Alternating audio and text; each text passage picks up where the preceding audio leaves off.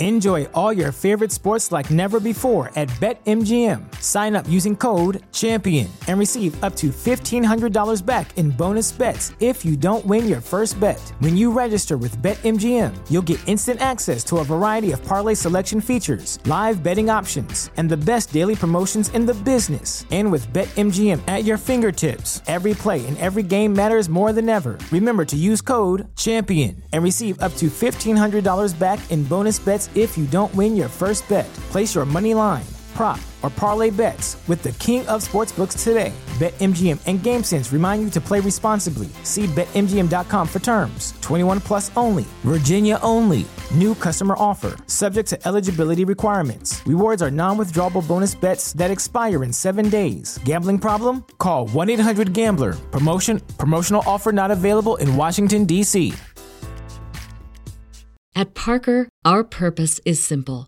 We want to make the world a better place by working more efficiently, by using more sustainable practices, by developing better technologies. We keep moving forward. With each new idea, innovation, and partnership, we're one step closer to fulfilling our purpose every single day. To find out more, visit parker.com/purpose. Parker, engineering your success.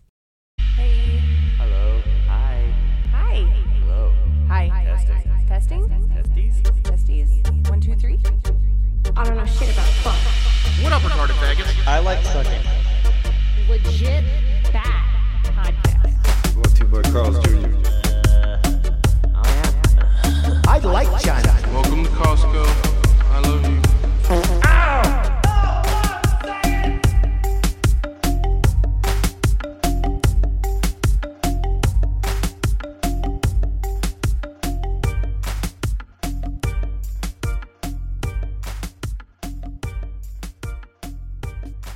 Hello, welcome to Legit Back. We are back.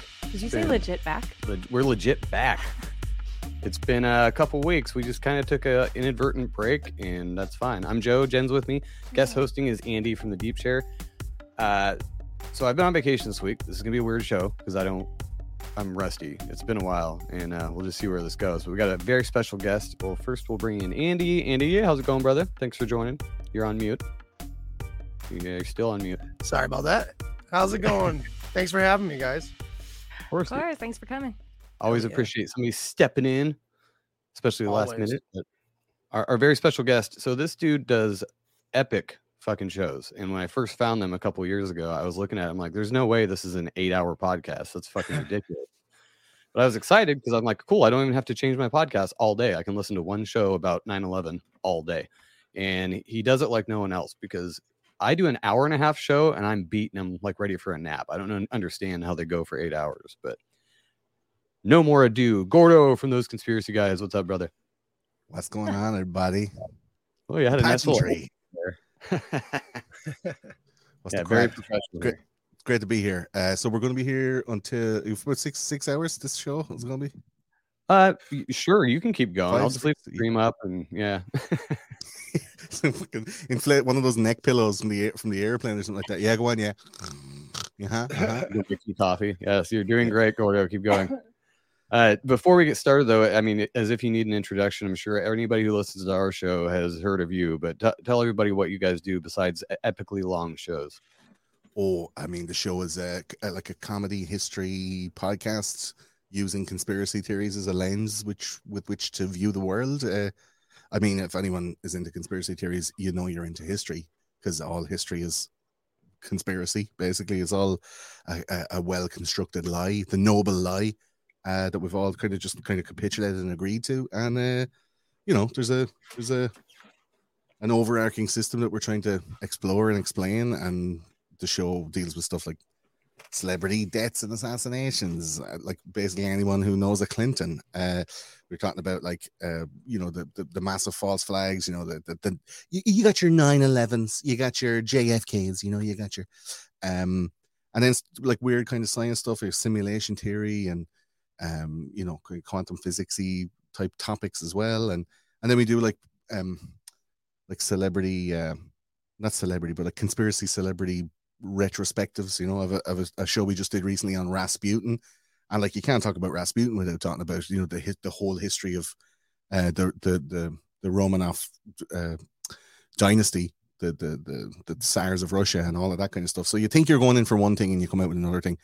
Uh, as you can tell, even by this explanation, it's very long-winded but very detailed and uh, heavily researched. You know, we do like ten thousand words of notes per episode, which is like a half a thesis, and uh, we go hard, we go long, uh, like Ron Jeremy's, and you know, it's it's all good fun and crack, and like facts sprinkled with comedy, lubed up with fucking anecdotes about wieners, and uh, jammed into whatever orifice is open at the time you decide to press play. So it's uh, you know. I don't know if you can write all that, that on the back of a fucking cornflakes box, but that's pretty much what it is, you know. I, I'm gonna write write that verbatim in the show notes. No, I'm just kidding. Yeah, it's really it's really long, and then just have like four stars after after it. Yeah, Yeah, yeah. I, I'm still wondering how you guys have anything to even talk about. Like you've been going for some years now, and you still manage Yeah. to pump out long ass shows. Like you guys do woo- 100% more research than we do. We just get on with people and talk, but you actually look into this shit. So that's my Well, research into you guys. this this is the thing now without disparaging anybody without because i know i'm live here on Rokfin we got a lot of creators on Rokfin i'm not talking shit i'm not a little bit of shit i'm talking like not shit but i'm talking about like a fart that followed through kind of a thing like a like a voluminous fart like fart like shit particles but not like i'm not talking full shit here but there yeah exactly who has a fucking fart button amazing i love it I have Heyo. several. Nice.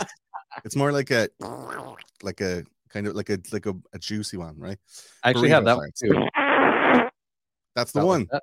All right. Yeah, wet, wet lips. That's exactly what it is, man. Wet lips. Um so some conspiracy theory podcasts end up taking somebody on who has written a book or has done a thing, has been to a protest and it's like first person documentation of something that, that they've done or somebody has done all the research and they ask them on come on on for for a show and like let us glean your knowledge in a kind of a an hour long based format it's advertorial because they're like well i have a book. I want to sell it. You guys love that kind of topics. How am i going to advertise to you? I'd be a, guest on your show. We'll do a little thing and you buy my book and you get a podcast and it's quid pro quid pro quo clarice right? And you get your you get your promotions.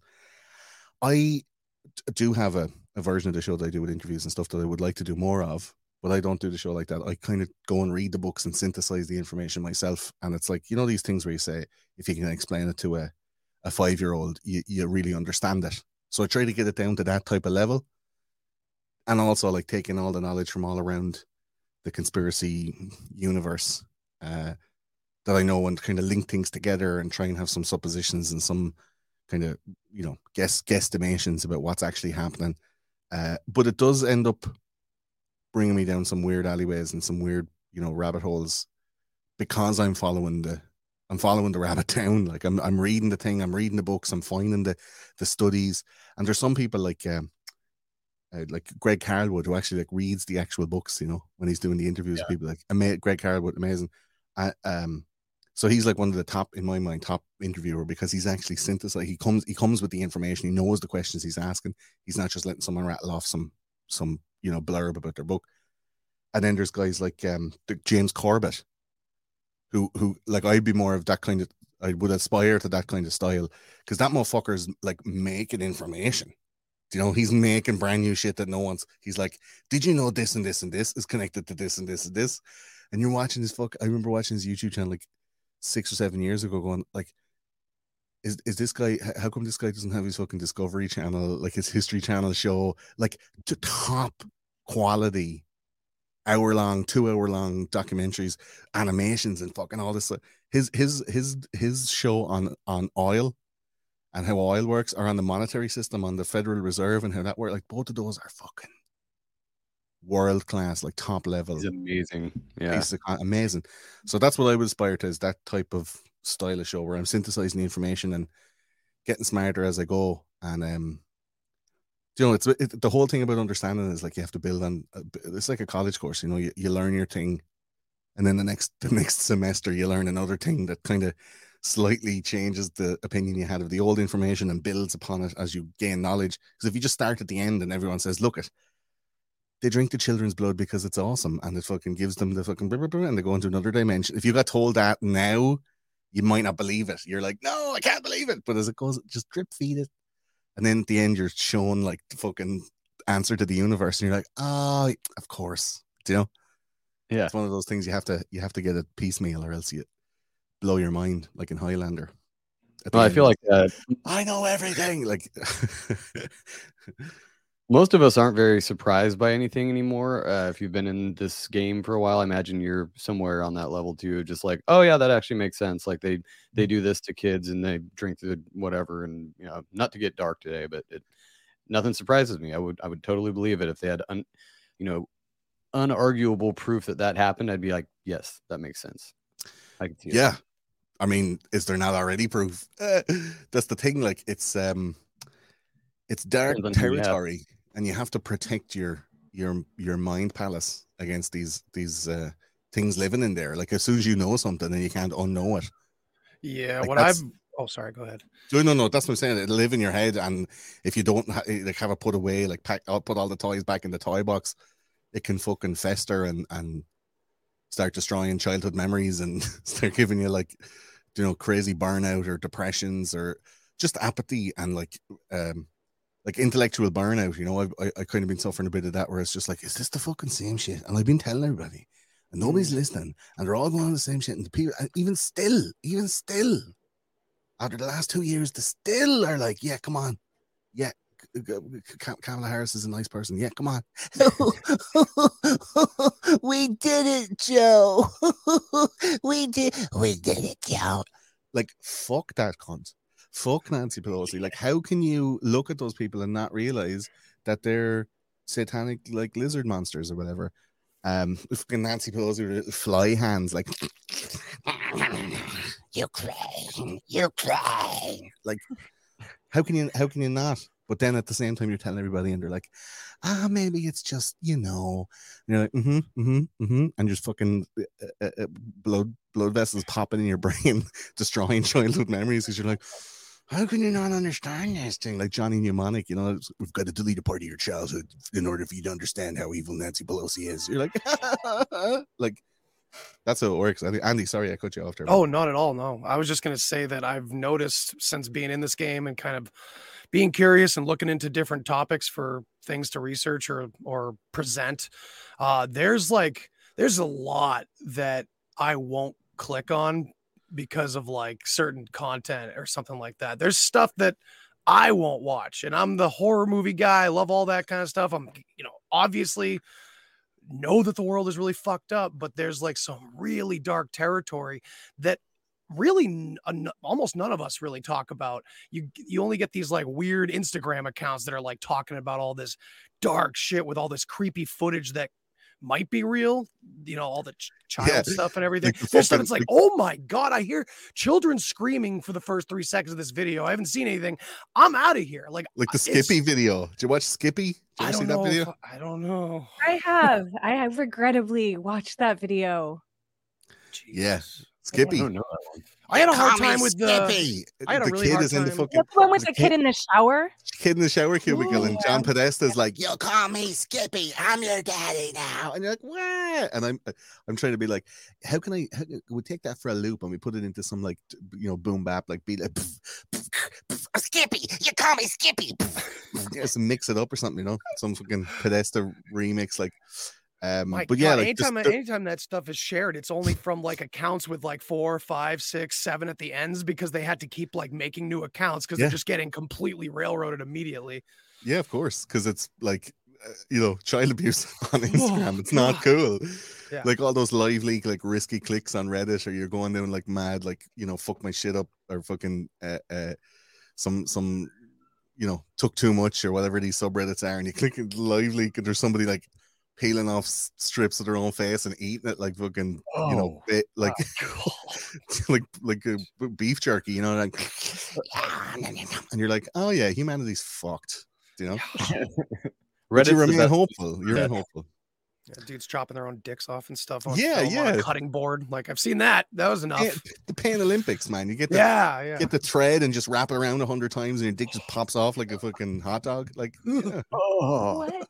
It happens. What? But you see, the thing is, I, uh, we're stealing our minds to this stuff. Yeah. That's why people yeah. look that stuff up. There's a there's a there's a certain um there's uh, we- uh, I mean we're already deep, right? Will we keep going? Is this Oh yeah. we- okay? Let's get let's keep digging. Right. There's a certain there's a certain thing I think in a lot of us, right, where we realize conspiracy people, we realize like there's a certain element of the world that's unforgivably and irreparably fucked, right? And I think it started maybe in the mid 90s, early 90s, and there was like this apathetic kind of gr- the grunge movement where it was uh, basically like, uh, you know, absolution of all um, personal hygiene, personal responsibility, personal, you know, um, like the finance game was fucked. Like people couldn't buy anything. We hadn't got any money. We were just coming out of the 80s recession. And uh, it comes in like 30 year cycles, right? So like in the in the 60s, there was this hope and there was this change, like, yeah, feminism and yeah, civil rights, and yeah, we and there was a little bit of progress. And then through the 80s, all that stuff got recessed. So we're in this again, this this uh, I think spiritual psychological depression in the 90s. And most of us had our childhoods there. We're all in our 30s. So like we were born in the 80s and grew up in our formative years, early teenage years in the 90s being pretty despondent, pretty hopeless. And that's a place that we're all very comfortable in. So if you're if you're exposed to that stuff at a young age, that's that's the that's the kind of uh, that's your comfort zone, you know. Um, it's easy to go back there, and sometimes you know, like uh, you're. That's why ketamine is such a popular drug of people of our generation because it's just like I want to be nothing, and as we went through the 2000s, there was again a buildup of hope. There was, you know, dot com bubble. People started buying stuff. We got to 2008, and it was like gone again. And we were at the time when we should be leveling up as a generation. We should be buying houses, getting married, having families. When instead we were all told we're financially fucked. Uh, the world is fucked. Finance is impenetrable. Like the financial world or owning property is impenetrable. Uh, people started like mass migration. Nobody was, you know, staying in these countries because we'd gone to college. And I mean, God bless anyone in America who went to college anytime between 1999 and 2008 because you motherfuckers are six figures in debt, never to pay off. You have a fucking house worth of, of, of debt, like a mortgage worth of debt to pay off for a degree that's kind of like not really useful um, because everybody has one. And uh, so there's again another layer of despondency, another layer of, of basically just like check out demoralization, just demoralize the whole population. And now we're coming into a time again where it's like, you can't do nothing about the war. People are protesting like meh, uh, massive things like school shootings, Ukraine, Roe v. Wade. It causes like maybe a week's worth of outrage. There's only a week's worth of emotional response left in people because we're so burnt out emotionally from this lifetime of like boom bust emotional, uh, um, you know, like an emotional economy that's been boom boom busting for so long. So we look at this awful stuff and we think it's totally normal. Like the whole the whole generation that's coming up behind us, like young millennial, older millennials, young millennials, and older Generation Z. There's like suicide comedy. You're all about death and destruction, and like we are all the comedy shows are all about like terrible, awful people. Like uh, Always Sunny in Philadelphia, it's about the worst type of people. Like, uh, and we're like, this is hilarious, and you're like, no, it's not. It's fucking disturbing. And if you showed this in the '90s, like, look what was on in the '90s. There wasn't even black people on Friends. Do you know what I'm saying? It was so not edgy, right? And uh, now it's like everything has to be super edgy and super like crazy, like offensive and crazy. Like the, the, Always Sunny is a very good example of the point I'm making. Like that type of comedy where there's like a murderer, rapist, a like a a, a- a closeted gay guy who's like violent, uh, a, a drug addled spastic who's fucking huffing paint and writing songs about spiders in his mind, like, and uh, you know, a, a totally self obsessed, image image obsessed kind of delusional like c- comedian woman who's willing to sell her body for like money to put babies in or what all of these mad fucking like outer rim of uh, human acceptability right? And we all think like this is hilarious light entertainment. Because our fucking minds are poisoned. We're all broken from just that boom that eco- emotional economy of boom bust. Like our our our emotional federal reserves are fucked like the currency is not worth anything you know? If we want to feel something it has to be extreme. So there's a chaos on the outside that that we all feel and we're trying to push back against like the world is in chaos. And we feel inside that it's wrong. We're like what can we do about it? So a lot of people expose themselves to terrible things. Drinking, drugs, watching awful videos of cunts getting their face chopped off by Brazilian drug gangsters. All of these things that people will consume voluntarily because they're like, I feel terrible inside, but I don't have a reason to feel terrible. What's the reason for me feeling terrible? Is it because the world is fucked? Because I don't want to really admit to that. If I admit to that, sure, I might as well fucking blow my brains out.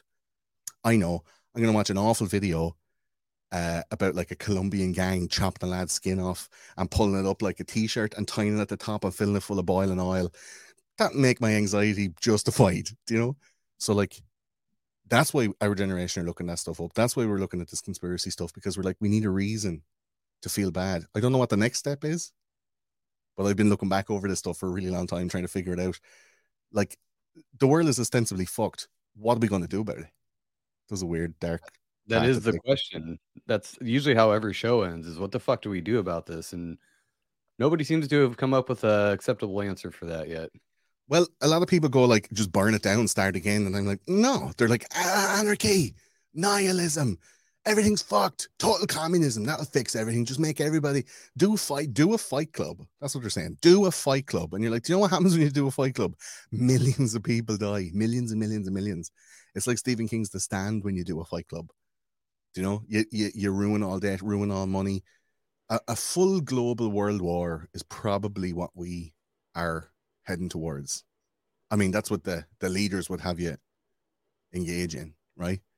And according to uh, I did a I did a live show in London and Manchester last year, and I like to you know when I'm doing these live shows, like take a concept from a book or uh, some kind of philosopher or some kind of uh, you know a, a- sociologist and try and explain it and talk about it with the people in the room. So one of the ones I did for that show was uh, the Fourth Turning by Neil Howe and William Strauss. And uh, basically, it's about like looking at the generations of humanity and how they fit into these, uh, like pretty, um, I guess, like pretty handily broken up uh, 80 year slots, you know, called saeculums. So you take a saeculum of 80 years, you split it up into four generations, and the people born in those sets of 20 years all have a, um, like a, a generational delineation. Like we have the boomers, we have the millennials, uh, we have or boomers, we have the Gen Xers, we have the millennials, and we have the Generation Z, and each of them take a role within that 80 year cycle. Uh, and it always starts at a period of very high prosperity and advancement and progressivism, but it always ends in like a global world war catastrophe where population jumps down because of death through war, famine, you know, economic downturn.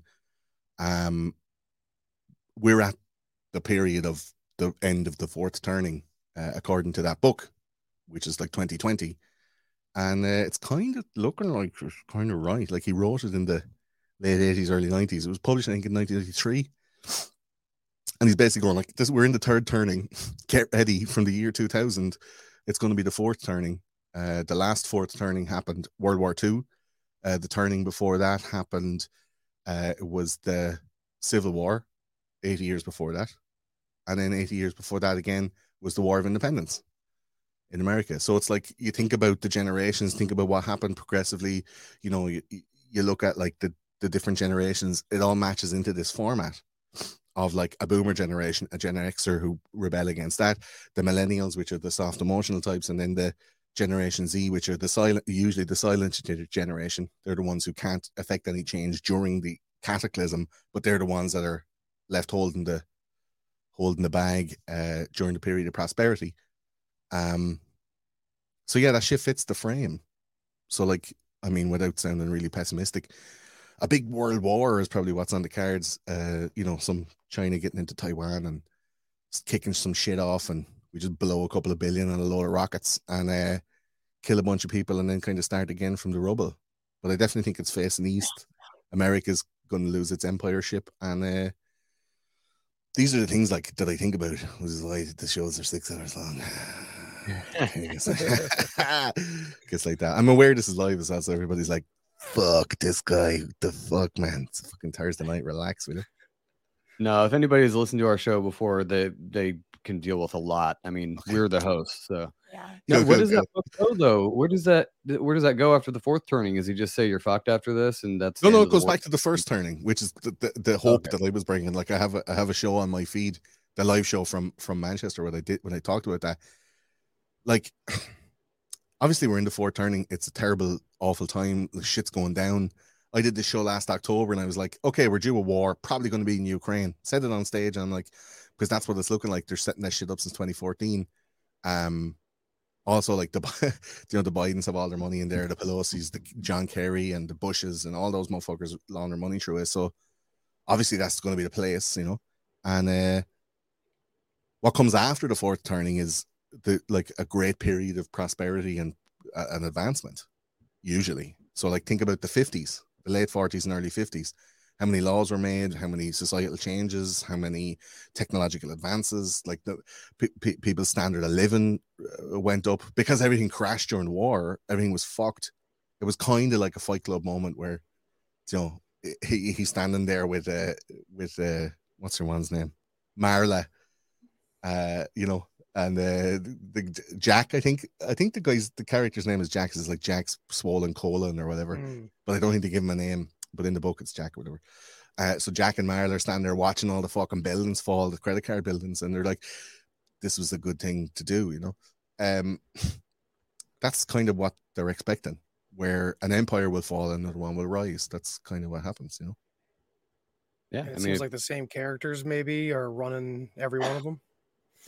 Like they just kind of sit back and let it all fall, and they're like, "Okay, here we go again." Yeah, well, look at it's they're, they're, this is part of the conspiracy thing, like Right. So you're looking at these things like you could look at you could look at it in the micro and the macro. So you look at the micro, which is like, let's look at the dollar. Let's look at the petrodollar. Let's look at uh, the petrodollar being made insignificant because petroleum is being devalued. So it was gold up until 1971, until the Bretton Woods Agreement was dissolved, and then it turned into petroleum after peak oil. And if you're going to, you know, to disengage from petroleum as a way to set the value on the back of your currency, what's the next thing going to be, you know? Um, so you can look at it in the micro as like, you know, nickel and dime dollar Federal Reserve, like quantitative easing and fucking Janet Yellen's dry flaps or whatever. Sure, you know, let's look at it that way. Or you could look at it in the macro, which is pull back a little small bit and go, who's behind that all? These dynastic families that are beyond royalty, that are beyond politics and presidents and kings these guys that have you know fraternal organizations that span over hundreds of years that are passing down information from one generation to the next where they benefit in the short term in their own lifespan but in the long term they're benefiting their organization and those affiliated by sharing information over hundreds of years if you know over decades if not centuries because that's how you generate generational wealth is over over centuries not you know some cunt buys an NFT and sells it for 80 grand and then buys like a big chain and is like with some fucking diamonds in his teeth going, gang, gang, motherfucker. And you're like, no, son, like that's a waste of money. You need to be having like eight kids, train them all up in like banking, send them to loads of different countries, you know, do a Rothschild on it. That's how it works, you know. Um, to look at how those bigger things operate, kings and and and kings and princes and presidents, like that's the macro. That's the the history aspect of the show that I like to look into. We just did, like I said, the one on Rasputin and looking into the Romanov family. Like all those motherfuckers are German, and then looking into the the kings and queens of England, they're all fucking German. The kings of Germany, they're all English, English Germans. Saxburg Gotha, like everyone's fucking related to everyone. They're all riding cousins and having fucking cleft palates and inside out ears and fucking webbed fingers, and they're all like, "We are the kings of everywhere." Like everyone's related to everybody. Nobody fucking knows that shit.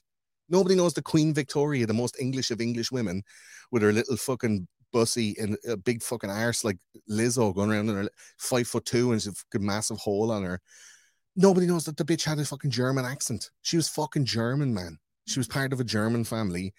And then her nieces, her grandnieces, they were all sent off to loads of different countries to, to take fucking sperm donations from German lords and Dutch and Danish lords and Russian princes, just dumping ropes into these fucking German inbred cunts and uh, pop spurting out little babies that were ended up being like claw-handed fucking thalidomide princes of Europe, like, and they fucking run the world because they're just like, oh yeah, if you're going to go and marry your cousin Wilhelm, and he's going to blow ropes, and you're going to have nine babies, and all of them will be called Wilhelm, and they're going to go to be the princes of all the other countries. Everyone's called Wilhelm. Like it's fucked up, dude, and nobody knows that. Nobody realizes that until they start looking into it a little bit, and then it melts your face. And then you shut down because you don't want to have to acknowledge that what you just found out was true. So you go back to doing what you did before. And yeah, Exactly. And then and then of course, like they'll fucking confuse you by saying shit like the earth is flat, we didn't land on the moon, you know, and you're kind of like, oh, okay, and you go off down this way because it's too hard to fucking the real stuff that the real history is the thing that I'm very interested in because it's tangible, it's provable, and it's nice to speculate and go like maybe there is aliens. Oh, maybe we live in a simulation. Do you know this shit of like how can they fit a car with like two people, a driver and a passenger, in between the white lines on the road, and you can fit a bus which has four people and like 60 and the thing in the same thing. Like the fucking simulation is broken. They're not supposed to fit. Like it's fun to think about that. But you're distracted from what's actually happening, which is the fucking German cunts are the princes of everywhere. Do you know? Like look at look at the look at the lads that run the world now. Like you're talking about your Bezos, you're talking about your Musks, you're talking about your your Gates.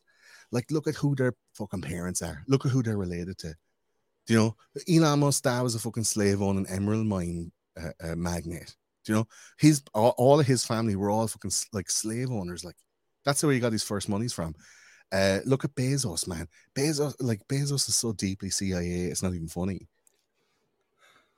Really? Yeah, look at who Jeff Bezos dad. Look up Jeff. Hold on now. Jeff Bezos dad. I've never looked into him. Look up Jeff Bezos dad. I just know he's like Doctor Evil looking, you know. yeah, with his one good eye. Who's Jeff Bezos' bird father? Theodore Jorgensen, uh, who was uh, yeah, yeah, Theodore Jorg- Jorgensen. What's what's he again? He was something weird. He was a German something. Uh, It's Interesting. German. We do live Jorgensen. googling. I love it. This is what we do. Sometimes you gotta, right? Th- Sometimes th- it's like this is too important to just flub over. Let's get the right. yeah, thing. yeah. I want to. I want. If I'm if I'm doing it, like I know it's live, so you're like you're like oh, and you see my eyes. I'm like uh, enhance, enhance, like fucking CSI or some shit. Like bring it in, turn it around, zoom in, enhance, like this kind of stuff. Uh, yeah, I I, I can't find it now, but I send it. I send it to your people later. I'm sorry. Uh, but yeah, Jeff Um, Bezos dad was into some shit. Like, um, you know, all these guys are part of DARPA. Like every motherfucker in in in Palo Alto, they all have like a a a, a, DARPA fucking pass. Like they all got they all got like groomed by the intelligence community. Like these motherfuckers, like all of this shit. It's so um insidious. But you don't nobody wants to look into the history of it because like then they, they won't be able to use Instagram anymore. Because they're like, well, I like it. I like using TikTok. But like the new TikTok terms of service that came out last week or the week before is like, yeah, so um we're going to take all your information and we're going to actually like uh, go through the messages that are in your phone as well. And basically, if you accept this to look at more uh, bitches with big tits doing this, um, like you can look at those titties jiggle, but also we're going to get access to every fucking single thing in your phone, including like your geolocation data. We're going to glean your text messages and emails. If this is installed on your phone, we have everything. And um, yeah, and if you like titties, do you know, like that's two weeks ago. Like the new, the, um, the the the American government is actually banning, like, going to be banning banning TikTok, the FCC, because the terms of, Again? of I thought they did that like two years ago. I thought they Yeah. were going to be out like two years ago. they were, and then TikTok changed their terms of service, but now they snuck it in again last week. FCC is uh, banning TikTok. So as fucked up as that is, I just assume already that anything on my phone is out there in some government agency or some corporation already has it. I don't have TikTok, but I don't think it really matters. I think Apple probably has all my shit. You know, I mean, Yeah, but Could why be are you okay with that? Everyone's just okay with that because we've all been demoralized to accept that as the normal. Well, it's also like how can you you can go buy your own land, but who you paying for the land and you're paying for it monthly, you know, property tax and like everything's owned. It's all it's all we're in the matrix regardless, right? Yeah, but but saying stuff like that and then understanding it is two different things. I know you might say it and and you you'd understand it, but a mm-hmm. lot of people are like, "Yeah, man, we're in the matrix, man." So what does Yeah, that mean? I oh, I got a got a black friend. He's got a shaved head, and and you know I, I like using old phones. Man, we're in the matrix, bro. I like long. I have a long, like I have a long coat. Yeah, we have a long, long bro. problem of people taking things literally instead of metaphorically and allegorically. A long history of this. yeah.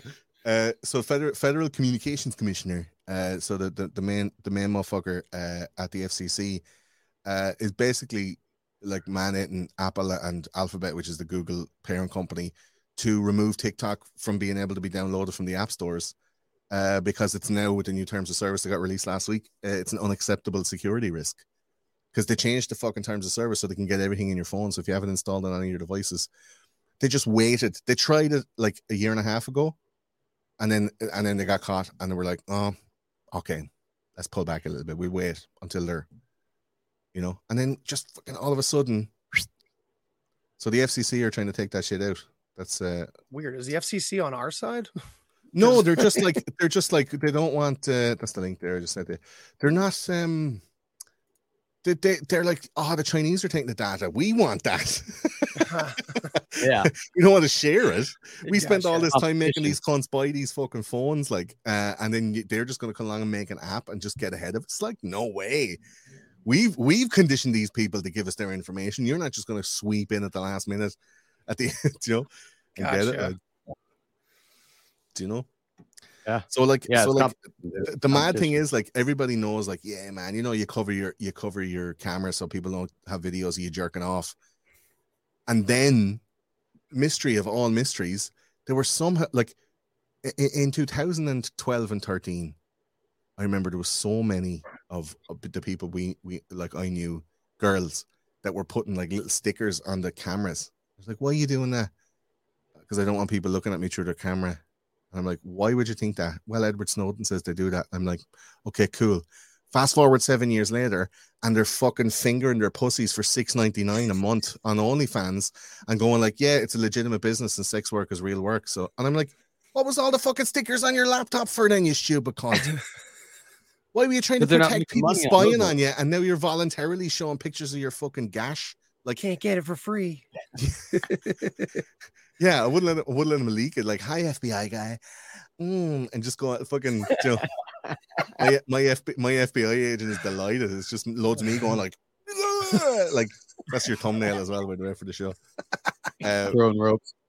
it's just, it's yeah, blowing ropes. It's just, it's it's bonkers. Like to be demoralized the fucking society enough to be able to go like, yeah, I'm going to show pictures of my wide open arsehole. Like you'd be able to see my dinner for six ninety nine a month.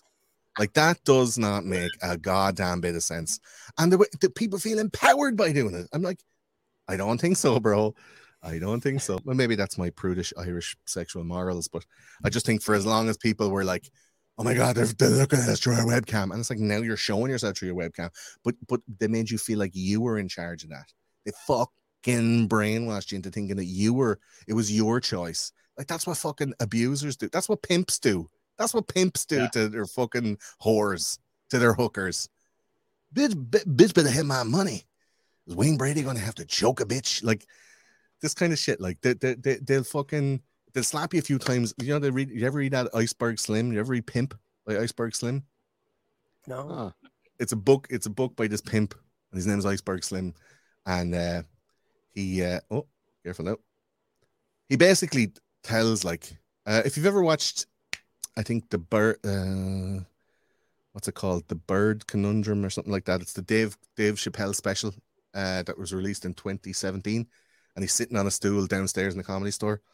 Um, uh, Iceberg Slim. Send you the link here. And it on Amazon because fucking Bezos is getting the Bezos get the twist here. There you go. Iceberg Slim Pimp, the story of my life. That's basically this pimp that was like, this is how you fucking control people. And if you read that as like a voyeur into the sexual the sexual actions of of, of hookers and, and and prostitutes and sex workers, uh, but also like from the mind of a pimp, he's like, yeah, what I used to do is I used to get a fucking a wire hanger. And I just bend a wire hanger and I, I I'd fucking I'd beat a bitch with a wire hanger. And and, and he said like you know you only have to do that once or twice, like and they'll never misbehave again. And um Dave Chappelle does this thing in in in his special. He talks about like how ma- how many how many fucks a prostitute would have.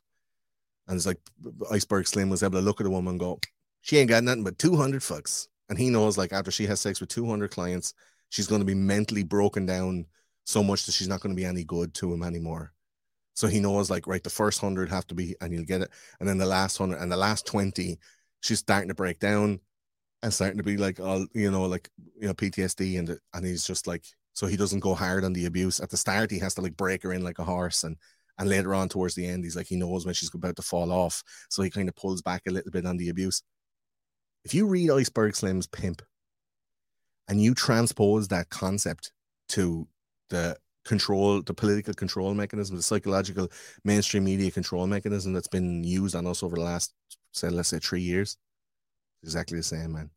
They came in March 2020 and they started to fucking, they had a wire hanger and they fucking tore strips off us, put us in like and but and then when we were like, hey, this is too much, man, started having protests in the summer. They were like, okay, you can have three weeks outside. Go on. Get yourself here you go, baby. Get yourself something nice in the store. Go down and get yourself some nice shoes. Get yourself a nice, get some cocoa butter. Well, you know, lather yourself up, get your nails done, get your hair done, baby.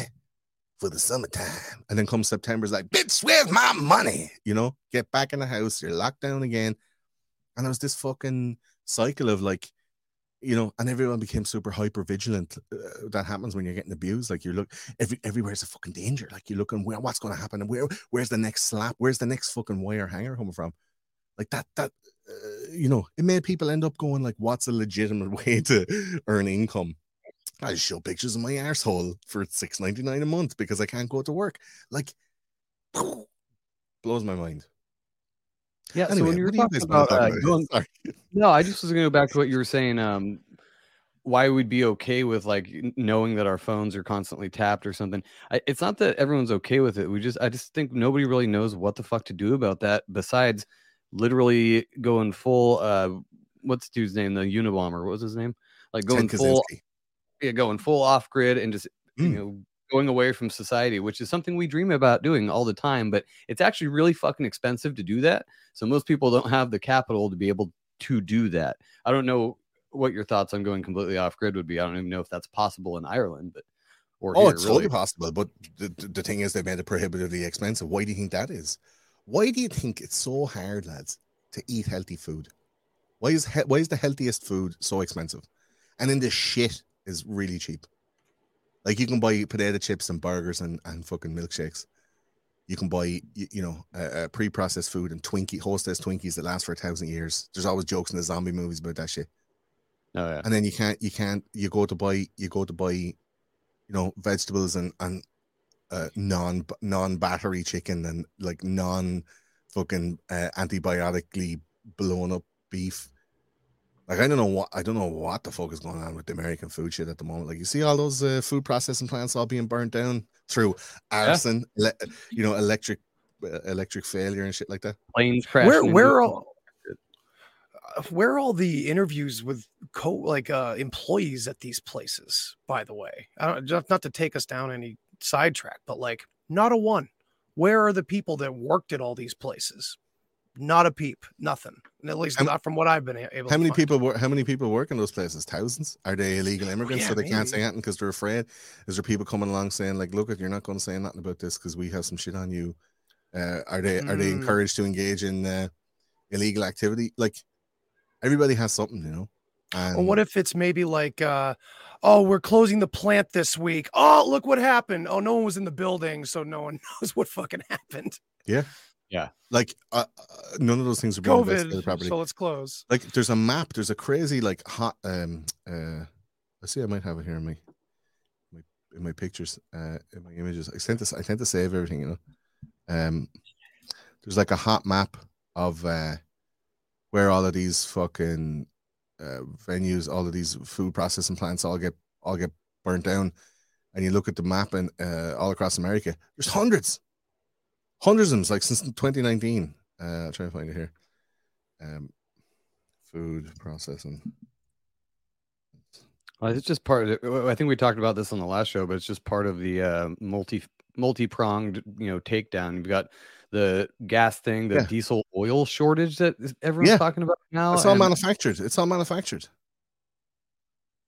Yeah, it's the fall of the West, and it's really kind of disturbing how m- how many times I still, eh, with everyone, you know, sharing everything and learning all this stuff, I still see so many people kind of like sharing these gotcha moments where it's like, yeah, see, this politician said this. It's like, yeah, but they want you to know they're full of shit. They want you to lose faith in all of it. The whole system is going to break down. So it's like when people try to be like, oh, well, we could get him in trouble for this. That's what they want. If if they you know lose face it's actually a good thing like there's no way that your governor in california thinks that he's convincing well maybe he is i don't know especially in your state in california maybe he is convincing say, a we're lot of people yeah that's fair yeah all right i don't know Here, yeah, There's a I'll, I'll throw this map up. Yeah, I'm gonna throw it up on the screen here because that's wild. I've never seen this one. That is quite a bit. See if I can zoom in on it a little bit here. holy shit I mean, look at the U.S. It, it's all over the place, but the U.S. especially. Like it's the The destruction of the audio- food system, like, and then having uh, like uh, tying these mad shits together, you know, like Bill Cl- or Bill Clinton, this fucking. Bill Gates being the, the largest landowner in the US. Like, what the fuck is that? Is he is he going to be like the the cockroach number one cockroach farmer for making those fucking Snowpiercer like gunge bars for people to eat when you can't when you can't eat fucking chicken or beef anymore? Like- Mealworm granola bars. Yeah, m- yeah. Mm. Every, every, Mm. you know what? That's why. That's why I think Joe Rogan is so famous. They're allowing him to still be so famous because there's some kind of thing in the back of our minds that remembers fear factor, and that's the food that we're going to be eating going forward. So just like just keeping that into consciousness, you know, that trauma of watching people like eating those mealworms. That's why. Remember that's why we're keeping Madagascar Joe at the hissing forefront. cockroaches? Yeah, that's Yeah, yeah, yeah. I'm doing Mickey D's near you. It's already It's- at McDonald's. Did you see any McDonald's or Burger Kings shutting down with all these meat shortages? yeah i saw that it's like okay gee what a surprise like how much meat is actually in those burgers anyway that you need to shut down over it But but but it's the mad fallacy. Then you look at the fucking you look at the um the actual like uh, what would you call it? The, the concept behind not consuming meat is like having a plant based diet, a vegan diet, uh, climate change. We're we're actually saving the planet by not doing that. Meat, cow farts are destroying planet Earth, and blah blah blah. All of these like f- like false narratives. You know this fucking Greta Thunberg bullshit. To make soy milk, apart from cow milk, like cow milk is probably not great for humans to be consuming anyway. How dare you? Yeah, you get almond that in milk. the soundbar. That was some weird. nut milk Uh, how dare you? Um, to make to make to make almond milk takes uh more water to to like to to fucking milk the almond out. It's like loads of water uh, wastage to get that to come out of there. You know, oh yeah uh, so way more than like cow's milk or whatever you're drinking, cat's milk, whatever the fuck you want. Like, I got I got nipples, Greg. Can you milk me? And um, just having just having some fucking uh, uh you know soy milk. Like soy is like destroying uh South America, like taking up all of this land. You, you, it it depletes the fucking nutrients out of the land because it's such a nutrient heavy crop. So like whatever goes into the field after soy uh won't grow. They have to leave it fallow. So it's like how they're creating this new thing. It's the same as the petrodollar moving towards like uh, electric cars, right? They know that there's a certain finite amount of time that you can operate this way, right? Um, 0.06% of the population are farmers and they're feeding everybody else, right?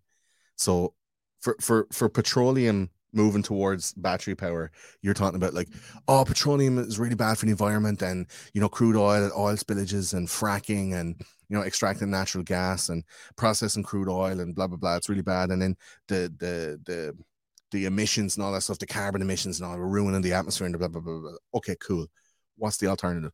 Oh, uh, batteries. All right. How the fuck do you get lithium out of the ground if not through strip mining, the same process, uh, blowing up the fucking ground, the same shit as uh, fracking, put, putting putting putting fucking lithium into the water table in the areas that you're mining from, huge gouges out of the earth to pull this shit out, slave labor, fucking you know ta- like Taliban whipping lads in the lithium mines, like come on, Joe Biden pull out, now you make battery, come on, like we sell to China, quick, hurry up, like uh, Eh, eh, eh, it's no better for the environment than petroleum, but it's the cunts that own it because they know that the fucking Saudis and the OPEC nations have oil on lock, so they can't It, it's it's an industry that they can't grow into. They can't grow anymore. There's no more fucking Texas oil, you know.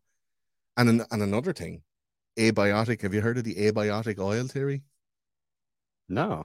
No. So when, when you were in school, what were you taught? Now, this is obviously we're going on tangents. I work my way back to what we were talking about, right? That's how we do it. yeah, that's the only way I know how. When you were in school, what were you told that oil was made out of? Dinosaur bones, Dinosaurs. and that is bullshit. It's bullshit. It's made out of algae. It's made out of plants, like right. People don't know that shit. And then in the forties, the guys that were in charge in Germany, I don't want to get you dinged, so I'm not going to say, but the lads who were in charge in Germany in the forties, right? their scientists discovered that oil is actually not a finite resource that it replenishes because the heat and the pressure in those uh, tectonic movements because it's not dinosaurs. Because if we say if oil is made out of dinosaurs and there's no more dinosaurs when the oil is gone the oil is gone because there's no more dinosaurs to make any more oil. But algae can grow and be compressed and turn into oil very quickly.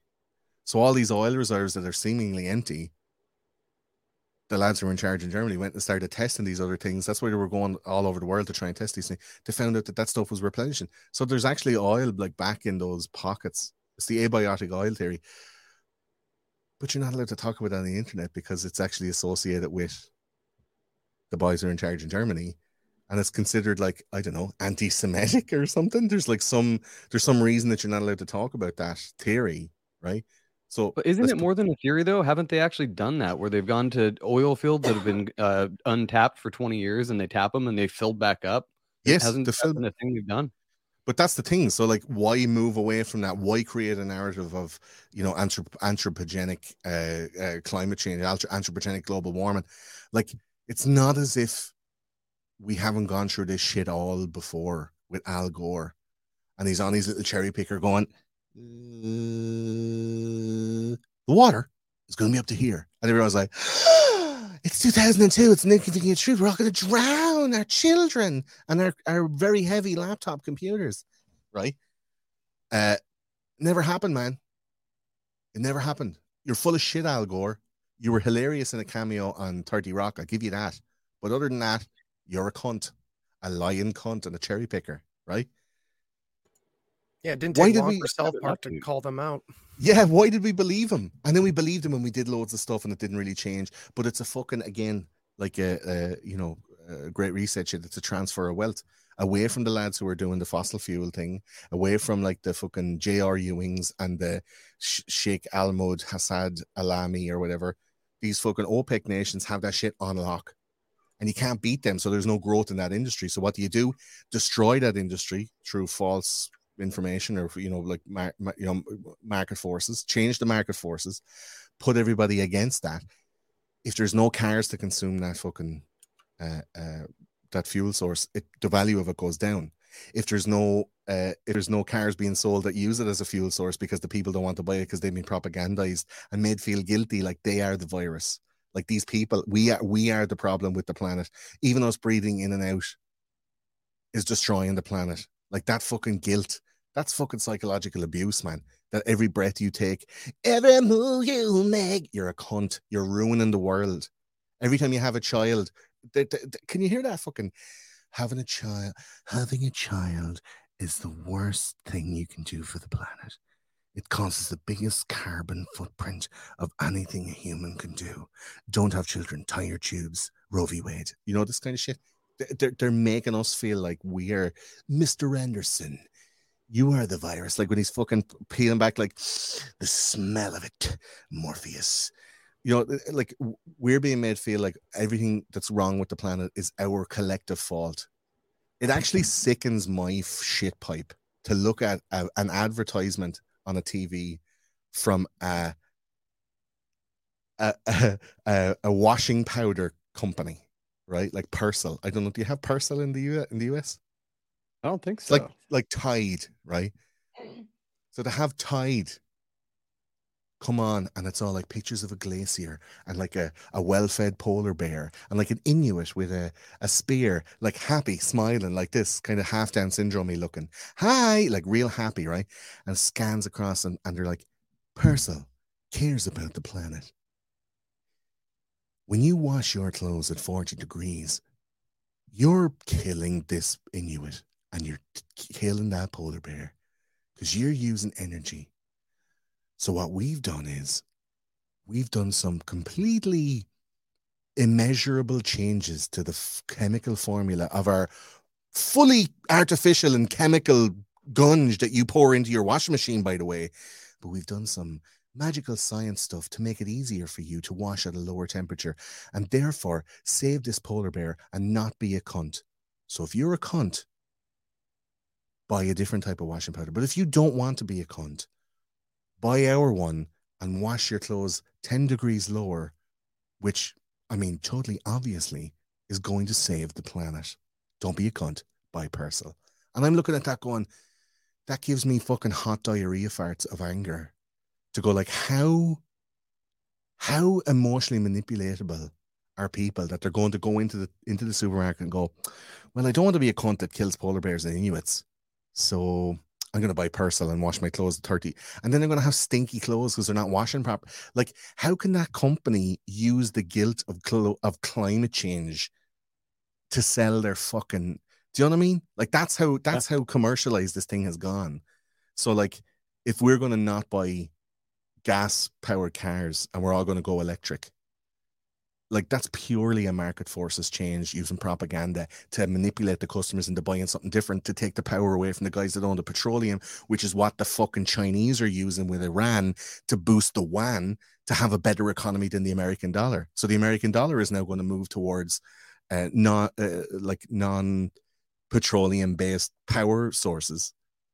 Like it, all of that stuff is all interlinked, and then we're buying Persil and thinking that we're fucking class. Do you know? Yeah.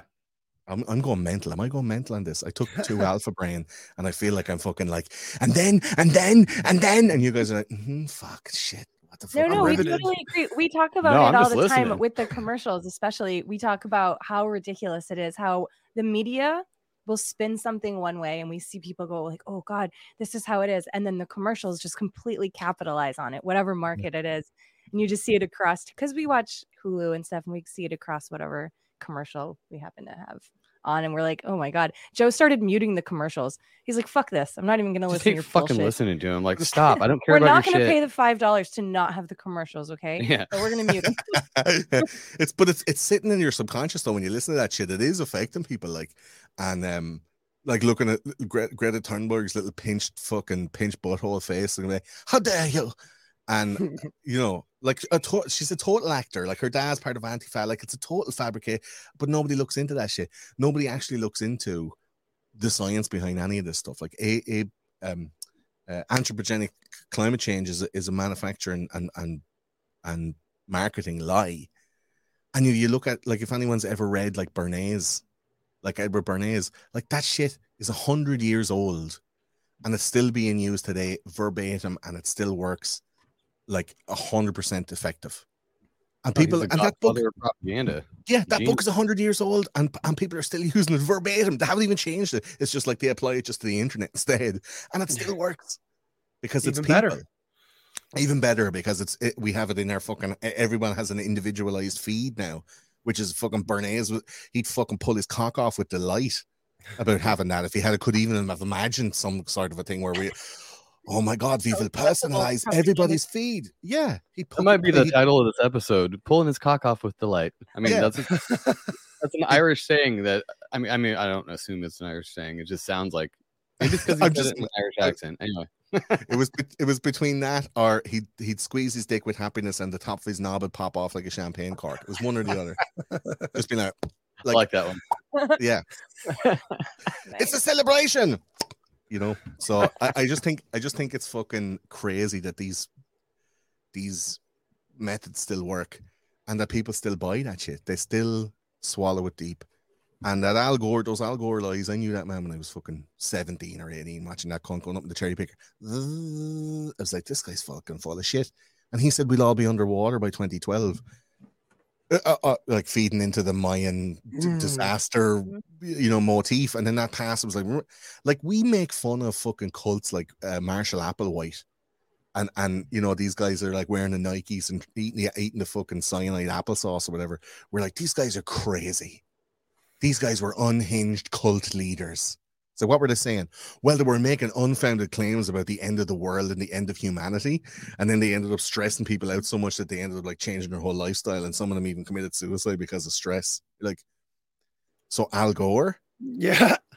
do you know, like Fauci? same fucking Oh. shit. He's a fu- he's the fucking like Marshall. He's as bad as Marshall Applewhite or Jim Jones, like spreading fucking fear propaganda to make people behave in a certain way. And Just has he got millions audience. of dollars, millions and millions of dollars he made. Do you know? Yeah, it's fucking nuts. So, Did you ever hear this I- shit? Of, oh, go ahead, Joe. oh no, I was gonna switch gears real quick. You'd say what you're gonna say. I would, yeah, it was kind of a little gear switch too, but about Marshall Applewhite or whatever. Um, do you guys ever hear that shit about the Farsight Institute? That guy that remote views, he's really bizarre. All of his remote viewers are like young women of it's very it's a weird thing, but they're remote viewing all these different things, right?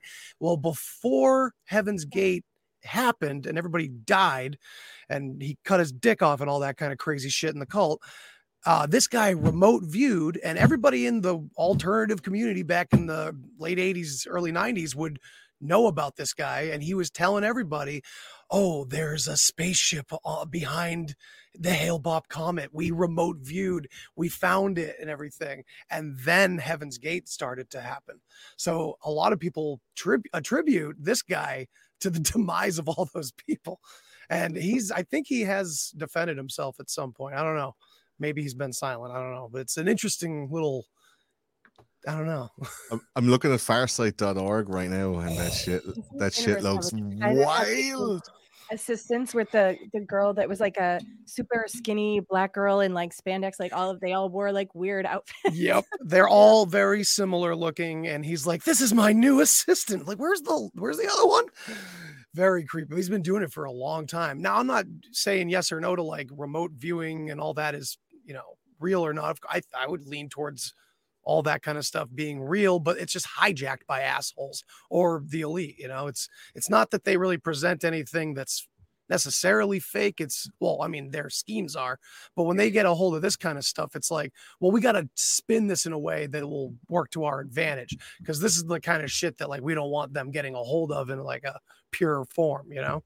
Like they're trying to uh, poison the well so that the regular folks can't get their hands on that type of power, so they make it seem like cultish and weird and Just like history, everything heathen is evil and dark Mm. and satanic, right? Yeah, yeah, yeah. But that's what Satan would say. It's like, yeah, they're saying I'm bad, but I'm not bad. I'm cool. Just try it, suck it and see, you know, kind of thing. just, just, just let me put the tip in for a second to see how it feels. You like it, you really will.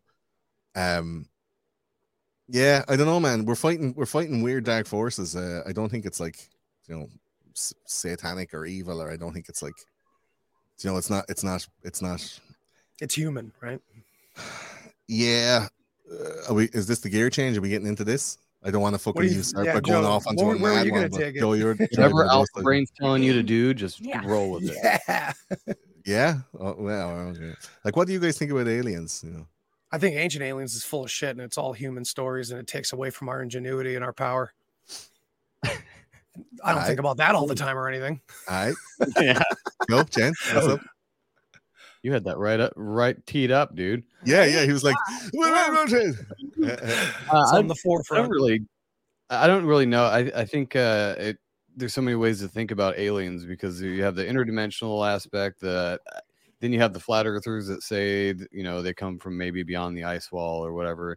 They come from different planets or I don't fucking know. I know people see stuff. I've seen a UFO with Jen actually. Like we've seen, it, but it was probably It's military probably it was on the 4th yeah. of july last year at midnight and it was th- that- camouflaged it was a cam- cloaked thing but it was definitely i think put there like a test so they could test and if anyone reported seeing shit they'd be like it's fireworks it was the 4th of july stupid Right. you were drunk for sure It's just it doesn't de- uh, dis or discount like all these other stories. There's fucking No. decades of stories Yeah. about people having interactions or seeing you. You know, The I don't really likelihood of being know. alone in the universe i think is sl- slim i think there's possibly stuff out there i'm not saying they're all around us all the time i have no clue i think whatever is released by the media is bullshit so really not and that's what makes me you know? sketched out about aliens now is that it's coming into vogue in the media and they're starting to like acknowledge this shit. And I'm like, what? it's definitely something else So what do you think, yeah, Gordo? so so what's asked the ne- what's the next step then? If if they're saying like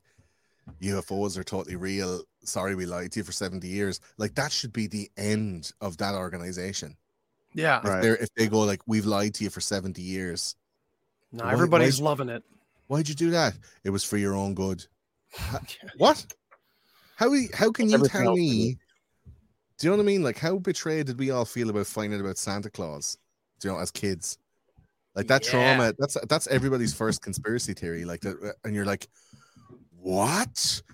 This is what? Like your your your brain is developing at that time into like finding out about justice and fairness and these kind of things. Um, and you found out that the people that you trust most in the world have been like lying to you. Not only lying to you, but like that the whole media organization, like all the fucking Santa Claus movies, all the you know the fake news reports. It's like, uh, and from NORAD we have a report. Hello, happy Christmas. Uh, from NORAD we have a report of the sleigh. It's passing over Beijing, China, where they don't even believe in Santa Claus anyway. and uh, here's the NORAD map. You can follow it on your app if you download the app to your phone that we won't scan all of your emails and text messages so you can lie to your children about where Santa Claus is in the fucking sky or whatever. But like, imagine being a child and seeing every arm of every piece of media, your parents, your friends' parents, your older siblings have to be like, fuck, I can't do that. Everybody you trust in the whole world all the advertising, all the mainstream movies, TV shows, there's Christmas specials on every fucking telly. Uh, holidays are coming, holidays are coming. And then, uh, you know, at 10, 11, 12, 13, 14, if you're, you know, a weird Amish kid or whatever, uh, you know, from from Warren Jeffs, you know what I mean? I, um, some some girl in the gingham dress is like 19. She's like, I'm waiting for Santa Claus. Um, but like whatever age you are when you find it out, like that you're that the, the veil is removed. Like that's some kind of fucking mazel tov. You're not that's the that's the white westernized version of uh you know a tribal kid in Africa being handed a spear and pushed out of the hut out into the fucking into the Serengeti and go look okay um you had to go out of this house and come back in two weeks with the head of a lion, or you are not a man and you are not allowed into the village anymore. And you're like, what? And it's like, just here's a stick with a knife tied to it. Go kill a fucking thing. And if you don't do it, don't come back. And you're like, what? That's what that that's how they become a man. How we become a man is the veil of Santa Claus is pulled down, and we find out that every that every media organization, every person we love and trust has lied to us. And then we just have to accept it and move on. And not only that, but perpetuate the lie to the younger generation to not ruin the mystery for them instead of just going, yeah, look, it, it's all bullshit. The, they've done that with UFOs, and we've all just went, okay, let's not. We won't get mad. Everything that we've been told, it's all bullshit. It's all lies. Or make a fucking Independence Day and shit like that, making fun of us, like, and then they know it was real. Like, think of all the movies and TV shows that have had, uh, uh, uh, you know, UFOs as the the crazy, uh, you know, the crazy guy that believes in UFOs, and now they're totally like, oh yeah, no, they're totally real. Actually, sorry about that. And we did nothing about it. Yeah. We did nothing about it. We didn't say, well, you guys are all have to be fired now. You guys all have to like leave your jobs and you're not allowed to talk to the public about stuff anymore because like if it was a politician that was like, I did not have sexual relations with that woman and he got fucking impeached because he lied about a blowjob. These cunts lied for 70 years about Uh, you know, interdimensional extraterrestrial craft, experimental fucking aircraft. And we didn't do anything about it. And we still haven't done anything about it. And they all still have their jobs and they all still have their reputations. It, it seems crazy to me that we're not doing anything about it. But again, the apathy, the demoralization, we know they're listening. All the phones are turned on all the time, all the Alexas, all the Siris, all the fucking laptop cameras, and we don't do anything about it. Do you know? Yeah. I No, we use it right now. But that's what I'm saying, like, and uh, as if they're not listening. We fucking Right. hit about nine thousand trigger words. Like, you're on a fucking. All of us are on lists. hundred percent, we're all Oh, on yeah. lists. Do you know what I mean? Uh, And then we just go, yeah, Also not fuck it. worried about that. Yeah, fuck it. yeah, fuck it. But like, you know, there's one CIA guy watching live on Rokfin now. He's got like he pays for the he pays for the Rokfin subscription from his his work credit card or something like that. You know. I wonder. I wonder at, at the end of the year for all the agents because there's like thousands of them cunts like working working for subsidiaries. Uh, that, that are affiliated with the CIA. I wonder, like at the end of the year, how much money Rokfin gets from subscriptions from CIA agents that are tasked CIA. to watch all these live shows. They're like in the boardroom meeting, going like, "So, uh, what's the bottom line on Rokfin? How many subscriptions do we have to pay for?" It's like, "Uh, me and Johnson have been sharing passwords, sir. Good, good man." It's fifty percent less expenditure from you guys. Well done. You you guys should take a take a leaf out of Johnson's book. Share your passwords. But um, How many I think- farts did Joe play on legit bat today? I wonder how many times they laughed. yeah. but you know, like I, I I I like I joke, but there there was actually guys like from the CIA that were tasked to watch and listen and take notes on every single one of Joe Rogan's podcasts. You know that, right? Hmm. There was like an I NSA would believe it. Like And- early and it's- on. and no, like from the very start up till now, that it was his job to sit and listen and take notes on everything that was ever said and make reports back, and uh, like all the guests that he had, all the things that they talked about, everything that was mentioned. Uh, N- NSA, NSA agent, uh, Joe Rogan. I feel like now they just watch him to make sure he's doing the job that they want him to do. Yeah, it's a it was it came out there when when he was um trying to get kicked off of Spotify or something like that, and the people that the people that um were trying to get him off, they had like immediately they had a list of all the guests and all the things, all the dodgy shit that they said. Remember when that that like N word compilation all came out, and it was Yeah. him doing that- like they had that shit. They tried to release it in 2017 or something like that, and it didn't get traction, so they couldn't Wow. cancel them. Then people didn't care then, but they just re-released it right at the moment that some shit went down um and tried to Timing is use like these people. you what I said timing is everything with these people. but that's the thing like they had somebody that was taking notes on every single episode going at like hour one minute 36 second 24 he said this and this and this about such and such a person and it's all put into a database so if anything happens in the news they're like quick Joe Rogan said that type it into the database it brings up the search thing of the transcripts of the of the podcast and they put like they had a fucking government agent that was his job was to listen to Joe Rogan and take notes Wow. imagine like uh And that's just on Well, Rogan. I mean, that's what I mean. Like they're listening to all of these motherfuckers. Like, they all of definitely us. listen to you. I know that. Oh yeah, for sure. For six hours, the poor cunt is like, "Oh man, am I on those conspiracy guys' Judy? Shit, man, it's too many, too many." Can I get reassigned, please? Can I get reassigned to legit bat? They do hour shows. yeah, have we gone over the have we gone over the limit? I I, I don't know, man. I, I y- y- when I, when we were sorting this um show out, I was like, "What do you want to talk about?" And you were like, "Ah, whatever you want." Uh, I just double dropped some alpha brain and went like fucking Oh, that's great. crazy frog, you know. Dude, I wouldn't have invited you on if I didn't listen to your show and know how you guys go. And you guys do way more research. But it's kind of the same, like just conversational style. So we that's all Yeah. all we wanted. Yeah. Yeah, But it's no, very- we did it's go very- over the limit. But I know it's very late where you are. Oh no, I'm good to go, man. I'm I'm I'm alpha brained up the fuck, like whatever. you know, keep going. But it's just um do you know when you get talking to somebody like I've ruined so many dinner parties, like you end up me me and me and my partner Claire, we we we go over to people's houses, you know, and I had the we had the bottle of wine under one arm and the fucking you know the potato salad under the other arm, and she rings the doorbell, and just before someone answers the door, she just leans over and goes, "No talking about the paedophile elite now tonight, okay, please." And I'm like, "Oh," it's like, "Stop! Don't no." We we had we had, now I'm not joking. We actually had it because she's like, "No pee tonight now, okay?" And I'm like, "Okay, no pee." Like no pee, and then like 40 minutes later, she's looking at me, and I'm over in the corner with three other men going, and then and fucking and did you ever did you ever hear about frazzle drip? Did you ever hear about this shit? Like, Oh, that. And the lads are all around me, and she's like, Cora, what are you talking about? Like football. I don't ever, I don't even, I don't like sports. Like, you know, well, soccer. Talking about football. Um, it just it's uh, it's there all the time, like that shit, and people are intrigued, and you know, just like, what do you do? Oh, I work in, I'm an accountant. Like, what do you do? Oh, I work in a factory. What do you do? I'm a conspiracy theory podcaster. And in the last three years, they're like, what? And I'm like, yeah, yeah. I mean, we're doing pretty well, like 45 million downloads, career downloads, and uh, you know, a couple of hundred thousand subscribers. Like, yeah, not, not too bad. He's like, yeah. So what do you think about uh, this? They're like, I had to, I had to build in a phrase into my, into my social vocabulary, which is like, are you just asking to be polite, or do you actually want the answer?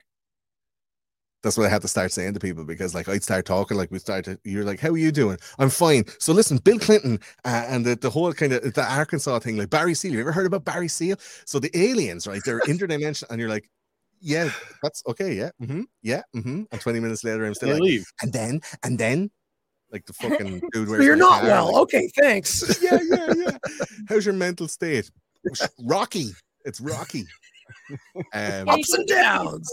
For people, you can't just you can't lead with interdimensional aliens. You got to see where they're at first. You know. See, I like fuck, Before you with people and starting with that. Just just gauge my audience. We have you a know? good group of friends where they're all on the same page as us. Though, so That's- it's Oh, really that's easy. a beautiful thing. We all sit around That's and talk thing. about all that stuff together, and it's no big deal. But you need you need people around you that you can talk with that shorthand. If you have to start from level one with everybody, you're not going to be comfortable. You're not going to get better in your own concepts and thoughts because you're spending a lot of time like teaching and bringing it up to your level, and then you're like when they're up at your level, you're like right now we can actually have a conversation to get Yeah. to like unless you're one of these people that wants to just repeat the things that you know, and there are a few of those people. But like I like think think about stuff and changing as I go along. Like you hear me from six, seven years ago, and I'm like, this. And now I'm coming in and I'm saying, well, actually, this. And the people who are fans from years ago are like, you used to be cool, man. You changed. You're not cool anymore because you don't believe that thing. And I was like, do you still believe that thing? Then you're not correct. Then Yeah, Like- there's there's nothing wrong with changing your mind when presented with new information. I don't know why people have such a big deal with that. They're like, "Oh, you're just changing you're changing your mind." Yeah, I found out something new about this, so I changed my mind. Like that, It's evolution. I'm always ready That's- to change my mind. That's allowed. Yeah. Yeah, I found myself like showing my mom stuff like, Mom, look at this. And she'd be like, Ah. And then I'd be like, Now get your head around the fact that that's probably not even real. It's just like, you got to like take them one place and then, you know, it's, it's a whole setup. This is payback for Santa Claus, bitch. yes, seriously. Oh, and I have a four and a half year old child, and like the whole talk about Santa Claus, like, yeah, it's like a big gulp in my throat because it's like I've done this to him too. You know, Yeah. we've done this to him, and it's like the only justification I can fathom in my head is like, well, he'll know what I'm going through, or he'll know what the world is is, and he'll have a parent telling him about it. Like I always say that, like you got the Santa Claus thing. It's like the rug gets ripped out from underneath you. At least maybe parents like us could be more of a, a pillow after they fall. Like it could be a lesson. Like, yeah, this was a lesson in how fucked up the world is. I mean, if you have to spin it that way, you know.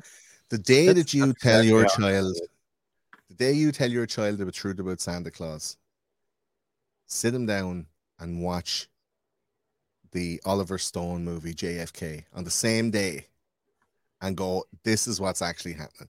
There is no Santa Claus, and also Joe Yeah. Pesci plays David. Pressure's Carey. off me. yeah. Pressure's off me. Yeah, yeah. They're gonna fucking kill me. They're gonna kill me. Come on, Garrison. Come over here. Like, gotta watch that shit. Such Watch yeah. what what you got to watch. Yeah, Oliver Stone, JFK, or watch fucking uh, uh, Zeitgeist or something like that. You know, yeah, like some Yeah. some kind of the first Zeitgeist. You're like, Loose listen, change. Santa's not real. You know, I bought all those presents, so like, I mean, you don't owe me or anything, but like, you know, like, fucking take it easy, take it easy this Christmas, and uh, also here's here's Zeitgeist to ruin your fucking. But I think the earlier we start, like a lot of kids are finding that stuff now. You know, with the likes Absolutely. of TikTok, with the likes of, um, you know, the the interwebs uh, available at everyone's fingertips. Any piece of information ever, all you have to do is say the keyword, and they can go looking it up. Now, it does end up being hard to decipher, you know, what's real from fake news. Okay, the kids they're looking up the news, they're finding information. You can find stuff that's gonna fucking confirm whatever bias you have, you know. Um, but it's um, I think it's important that this next generation end up not being as um, what would you call it? Like, uh, not not cooperative, but not as fucking uh, not capitulate to this. Uh, you know, yeah, we all have we all have smartphones, and they're they're they're viewing everything we've ever done, and that's totally fine because they're being born into that shit. Like we had a time, like we're all in our what in our thirties. Like we mm. had the time when we were like, okay, mom, we're going out, and when we were out, we were like in this kind of kind of quantum realm for our parents of being both dead and alive. Like we could have been, you know, over at Johnny's house playing SNES, or we could be in the back of a van, like being transported to a fucking a, a container that's buried under the ground. that We're strapped into a dentist's chair and fucking sexually experimented on by a lunatic. Like it was either or. Do you know what I mean? Um, Yeah. but now it's like you're fucking LoJack your kids and you know everything that they're looking at online, which means that you can control the information that goes into them.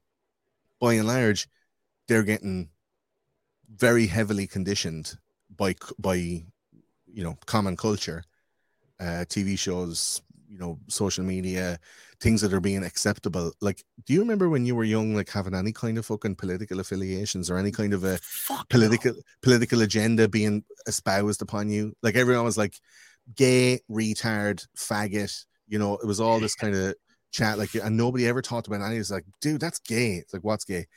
Uh, those pants.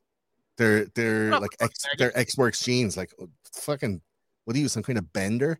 And you're like, and now if you say that, you get kicked out of school. Like, it just there's so there's such a, a heavy weight of culture, such a heavy weight of responsibility Mm.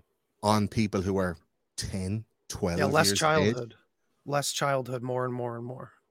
So like we have to make it so that they're able to fully express themselves or fully, you know, um fully be allowed to experiment with the thoughts that they have rather than being like 1984 into like a, a, a conceptual or, or cultural cul-de-sac where they're only allowed to think these four things.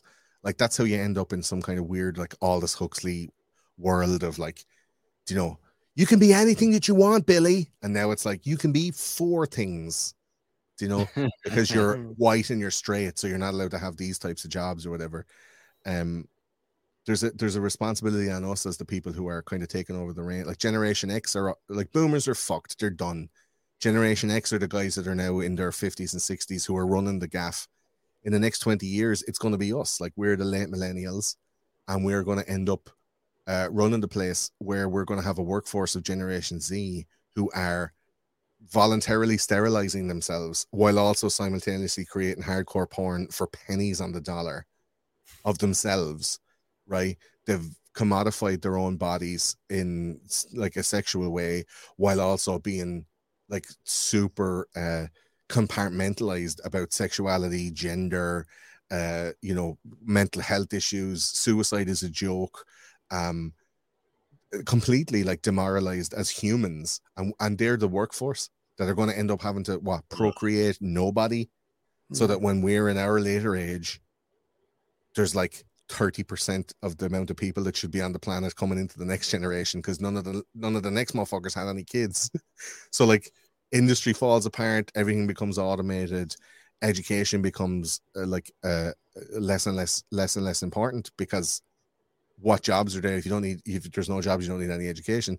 So it's like uh, oh jen's doing a, a lassie. What's happening? What is it girl? We just heard we just heard something banging out there. I think it's Oh, it Is it the tree or like something? something smacking into the house. Sorry. It's interdimensional, interdimensional demons, probably. you're not getting That was a spotted you're not getting being spotted like tim pool are you am i talking about some shit and you're somebody's after swatting you now what happened I was trying to see if I could see the chickens or something outside the window. Sorry. okay So you were like, wandering "Woof." It just was. It was like. I don't know if that is. oh shit sound. It was, problem. was it followed by police? Get down! It wasn't it? Right. Hmm, nope. Not Um, today. So the next gen, the next generation are demoralized as fuck. Like they're being co- convinced into like getting voluntarily sterilized. Like what what hope is there for humanity if there's going to be no people? Yeah. Uh, so it's kind of our responsibility to teach them about the history before it gets deleted, and it's being actively deleted. Like I'm I'm researching. So for my show, like I have these topics out for years at a time. Like it's all very very far. Like I have like ten years worth of stuff all in seasons, all planned out. And I've been like, you know, when you're looking through different books and you're looking through different, like I'm on, I'm on the fucking college websites, uh, downloading like papers and downloading all these kind of documents and stuff like that, and then just looking through like the general web, pulling down documents from from Reddit and saving them and stuff like that. So I go to like research an episode from a couple of months ago, say like I don't know Project Bluebeam, uh, about the, the the the Serge Monast and the fake alien invasion. You heard about this shit? Mm. Oh yeah. Oh yeah. So, so Bluebeam is really huge now at the moment because they're like, yeah, there's totally aliens. And um, Right. I went to look up. I had like 200 or 300 fucking bookmarks all saved. More than half of them don't work anymore, and they were all like, you know, UFO sighted in such and such a place, and there was pictures and all this stuff. So I had this app that saves a snapshot of the website. So I click the URL to go into the live website page. It's like, oh, 404. So I go into the saved version, and I'm like, oh, so the images are there and the stuff is there. So it's all it's all there for me but it's gone off the internet, and that happens for hundreds and hundreds and hundreds of links of the stuff that I've saved in doing the research ahead of time um for all of these different topics. So why is all that stuff being deleted off the internet? Like history, this is like the the burning of the libraries at Alexandria, but in a, g- in a digital version, you know. Yeah. Yeah. Yeah. So we we have the responsibility to keep that stuff alive through, I guess, the most ancient of uh, uh, human um, human endeavors, which is through like verbal storytelling. You know, this is what this is what the the Celts of old like is like "Oh, right telling stuff, telling stuff in myths and legend, and making up these things that uh, these parables and Aesop's fables and all these things that uh, you know last the test of time, that generationally uh, um, through barriers of language, through barriers of culture.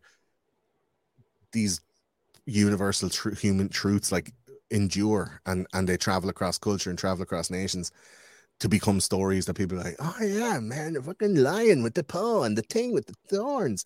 Because we know that this is a thing that we need to understand as humans, like compassion and blah blah blah, or like the boy who cried wolf. Like you tell these stories again and again because they're things that humans need to know at a core level, you know? Um Yeah. And then you're could be a cynical cunt and you come along and go, The boy who cried wolf, what's that about? Oh, you're not supposed to tell lies. It's like, no, no, no. Just don't tell the same lie twice. That's what it is. If you lie to you get caught, you know. So like Mhm. um I think uh, I think the next generation needs a lot of compassion. Like and we as the late millennials are doing what we're doing, having these shows and stuff for them to, to, to come back and listen to.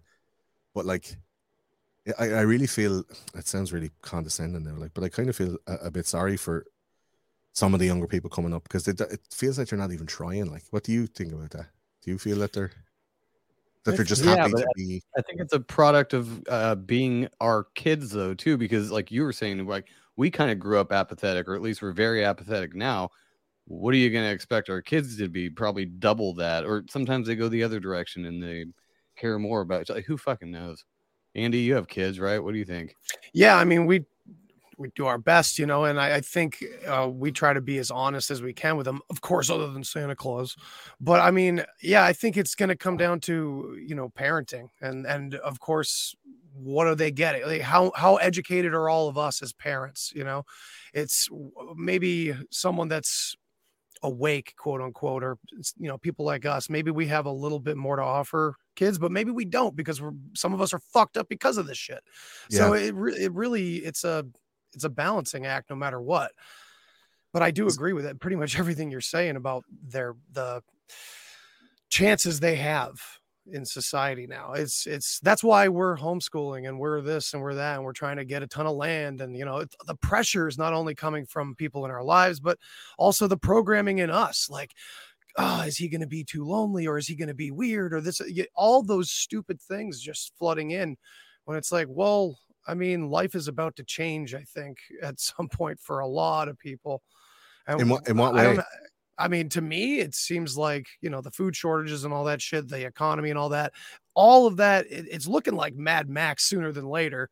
It's like how long before it, it's all falling apart anyway? This idea of socialization, which is more more than not just indoctrination for the most part to other people's fucked up kids that they're fucking up out in public. You know, like I don't, I don't really I don't know. I see it the way you see it, but I also think that there's hope in some good parents out there and we'll see what happens. But I don't know. It is very fucking grim for everywhere I look, everywhere I want to take my kid. It, it's there's always a you have to look out for for everything. And it's just it's getting ridiculous. I don't even want to take part in it anymore, you know? Or even to park them in front of the TV now, it's almost like a yeah. That's you know you can't e- you can't even watch fucking you can't even watch TV without them coming away with some message that you hadn't really counted on them engaging with. Yeah, I heard something about It's like really weird. seven to eight seconds is the maximum of like seconds that uh it'll one scene will be on in a cartoon. Oh, Coco something like Melon. that. That's the CoComelon conundrum. Yeah. Yeah, but I was it's so starting to do it with other shows that my son was watching, and it's pretty much like that across the board until you get into, you know, like kids creating their own content, which is a fucking horrible thing in its own self. It's like, again, it's this removal of childhood, and everybody's in a no one's an adult and everyone's an adult and it does none of these things are existing anymore. It's like there is no childhood anymore but it's just giant children that haven't grown up. And these kids are like seven years old on youtube kids making their own videos and everything. It's just oh man it's just training it's this celebrity star lifestyle that that we've been talking about in you know our age group since Yeah. social media started to exist like oh everybody gives a shit what you what you eat now like that's old that's old hat now and it's being continuously pushed into the future somehow It's it's it's validation that people are seeking. Uh, Yeah. I think more so because they're not getting it from genuine experiences in life. They're not getting it from the connection between each other. They're valuing each other based on how much subscribers they have, rather than the content. They've been valued by how many subscribers they have, rather than the content of their character. I have a dream. Yeah, and they're- you know. the the content they're putting out is retarded shit. Like, uh, look at me opening this new toy, or look at me play playing video games, or watch me watch somebody else playing video games and me commenting on it. My kid watches that. I'm like, what the fuck are you doing, dude? Like, just play the game yourself. It's, like living Inception. vicariously. game Yeah. too. He's Yeah. playing a game himself that's different than the game he's watching a reaction video to on YouTube, which is fine. He's multitasking at least. I guess it makes it sound like old people ragging on them for that shit, but I'm like, dude, seriously, like you're I feel like my daughter was lucky though, in a way. So she's 16. She's exposed to the shittiest of shit. She thinks suicide is a way to get a trophy and have a show made after you. But also, she had a life because she didn't, tablets didn't exist when she was a baby. It was 16 years ago. Tablets were like $200 and I was a waitress. So, nope, no tablet for you. Mm. So, I didn't even have a cell phone, I don't think, when she was born because they weren't made yet. So, she didn't have any of that shit. So she played outside and learned to ride a bike and did all of that stuff until all of that technology came about when she was about 10. And then that's when she was exposed to it. But she at least got a little glimpse of what it's like to be a child before she had technology shoved in her face. So she's still into it. Don't get me wrong. I'm not saying like my kid plays outside every day. No, she's 16. She watches TV. She goes to work though. She has a job and she works 40 hours a week and she's 16. So Damn. I mean, she has she has work ethic. She's saving for a car. She's a lifeguard and it's summertime, so she's just working. She picks up double shifts. She takes my car. She just got her license, and I said, "I'm not paying for your gas because you work 14 miles away from our house, and gas is seven dollars in California." So she puts all the gas in the car and she drives wherever she wants. I let her go to her friends' houses. She lets me know, and she has a curfew, but she pays for all the gas. She doesn't ask for shit from me anymore. at, at, at the moment, that's probably the most admirable thing I've heard out of a 16 year old ever. Like, wow, you can afford to drive 14 miles. Damn, you must be doing good, girl. Like, that's a lot of fucking. That's fucking that or it's not anything at all. I told Yeah. her I'm not doing anything because she, um, she just has a huge attitude. She's 16. She thinks she runs the fucking world and this house apparently. So I'm like, well, you don't. So I'm not doing anything extra for you. I'll provide necessities. Like I'll give you food and love and you know clothes if you need them and they rip. But if you want extra clothes or you want, you know, I buy you three bathing suits and you found a really cute one, you can buy that one too. And if you blow through your makeup in a week, you can buy that as well. If you want to go to the movies, enjoy paying for that. You have a Mm. job and a license and you're taking my car. So, and she does it. I didn't say it in that shitty of a way, but she did not like it at all either. She was not a fan. She was like, "What?" Yeah, but so but you're giving her you're giving her the freedom to to do it rather than going like you're not allowed to do any of that stuff. Why? Because Yeah. we can't afford it. It's like well, if you can fucking find the money somewhere, work work Yeah. away. But then, I mean, I'm not saying this about your daughter, but like, if, uh, there's other people doing that and saying, right, get the money somewhere, and they're like, okay, yeah. no, no, they're, she's they're not. on the apps, man, selling fucking pictures of their feet to weird Finnish dudes, like and and jerking off to, like you know. So you get the money, you get the money. Something like gas is expensive. Just click, like fucking getting a fucking lo- like getting a hand mirror on a long handle and just getting right under there to get the fucking. Do you know? do you know what I mean? People Like, doing weird shit. I hope that I have raised her better than that, but but Sounds she's like it. She doesn't like uh she's super self-conscious. She's very pretty. I think people would probably pay for for her feet. So I hope she stays self-conscious. this is what I, this is what I'm saying. Like how how easy of it is to like if everything everywhere is telling you that it's a totally fine thing to do and sex work is real work and it's all good and it's fine. It's like, but most of those people that are telling you all that stuff just want to see pictures of your vagina. So they're like, it's Yeah. totally fine. Like everything's fine. Just send the pictures. Like that's what groomers say. It's like, yeah, it's fine. Everyone does it. Uh, you- In fact, you're not cool if you don't do it. And you can also make a bunch of money. And then it was like loads of fucking uh, uh, articles about like OnlyFans millionaire. and She doesn't even have to show her nipples. It was just like feet pics or whatever. And, it's, and people are going, geez, like, uh, you know what? Like, like, I mean, I could take pictures of my feet. Like, it's not. And then the next step, and the next step, and the next step, and then you're into some weird motherfuckers who are like, perfect. And there's no Chris Hansen coming around the fucking kitchen island to go like, uh, you want to sit down there, sir? Like, there's none of that. Like, just Chris Hansen can't come into the app. It's you and a motherfucker and six ninety nine a month. And like, I know I'm ragging on OnlyFans really heavily, but it's like, it's the that's to me is the high tide mark of our uh, modern culture, which is like how are young people able to permanently debase themselves online, not realizing the ramifications of their actions. Like when we did weird shit when we were kids, it happened like one weird Saturday, eight people were in the room, and like those eight people, hopefully they'll die without ever telling anybody, or hopefully they're forgotten. Now it's like you do a weird thing and 40 million people see it, and the mm. person who uploaded it get 800,000 likes and like 70,000 subscribers, and then they go and make a career of it, and that's their pinned fucking video of you taking a shit in a glass table at a house party because you fucking drank too much white claw or some shit like that. You know, like that shit is forever now. The mm. pressure of that is immense.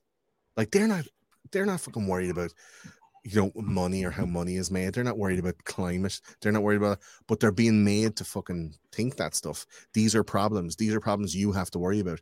Imagine being a 14 year old for the at the start of the pandemic.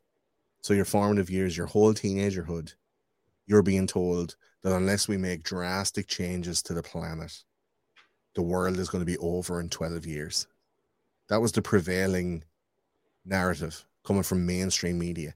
You imagine being 15 or 14 and being told, probably by the time you're 26, the world is going to be over? What fucking point is there to live? That's how old my daughter was in 2020. So she What but what point is there for living if you think that? Do you know you're not going to bother getting a job or going to college? She's like, what's the point in going to college? I'll only get out of college and only have three years to live before Al Gore's flood will come, like the tidal wave from fucking the day after tomorrow. And Jack Jake Gyllenhaal is running into the hall. I'm like, please, Jake, fuck me once when I'm 21. Like I'd finally be able to be legally able to drink for a year, and then the world is over. Like, how despondent would that make you about your future?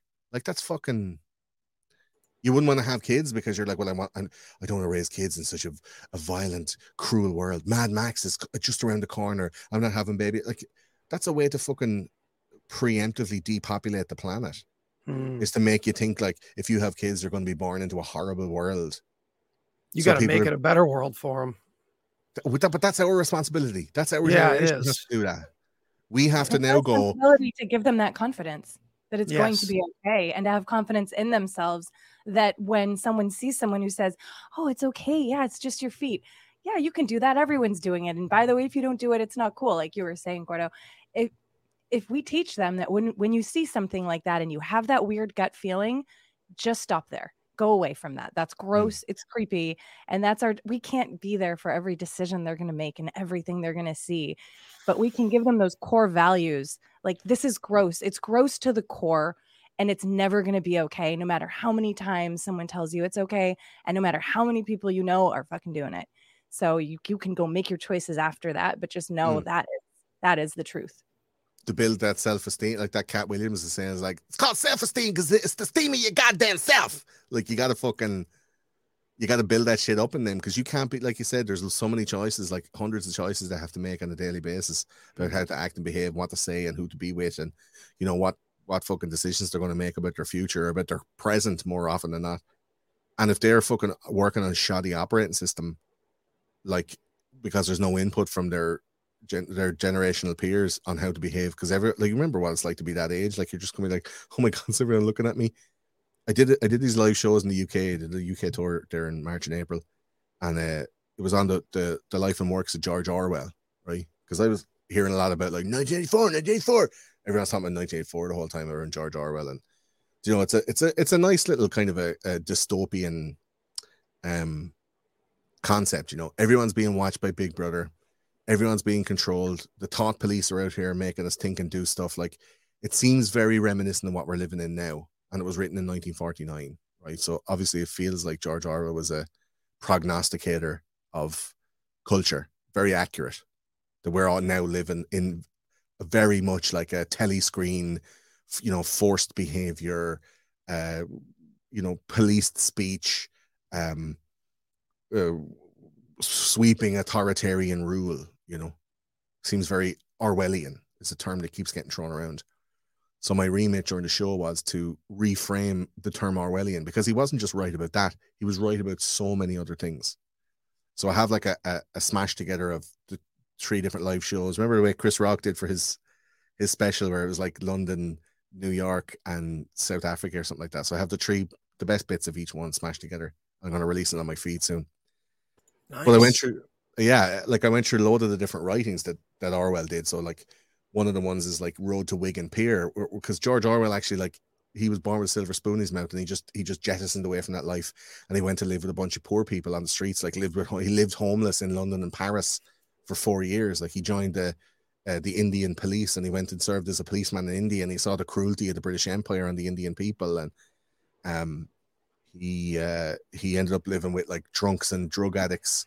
Um he, he lived with like poor miners in Wigan which is in the north of England uh dur- during the 30s when things were fucking rough. Now i'm talking about like frontiersmen like you know uh, uh what's that what's that computer game uh, the oregon trail or some shit like that. It's like you've died of dysentery like this kind of thing. Uh that's what it was like living there. And he he he, he uh, did these social examinations of how poor people or how people with nothing were able to placate themselves with what he called cheap palliatives, right? So like no matter how bad the world is, you're going to be able to to to, to find something that'll fucking you know tickle your balls, and you'll have a like a nice day, even though you're poor, you've no money, you'll find some kind of pleasure somewhere, you know. So it was like looking through all of these different Orwellian phrases and concepts about the nature of humanity, which like Bernays was able to analyze, and and these things don't change. The core values of humanity, right? And one of the quotes that I got out of the book, uh, what's the name of the book now? Uh, uh, uh, it was a book of essays, uh, po- po- politics and politics and something culture. I can't remember the name of the book now. But um, one of the quotes was like, uh, uh, "Humanity, we think, will be afraid of uh, everybody looking at us all the time." But what I what I think we will be more afraid of is if nobody is looking at us at all. Do you know?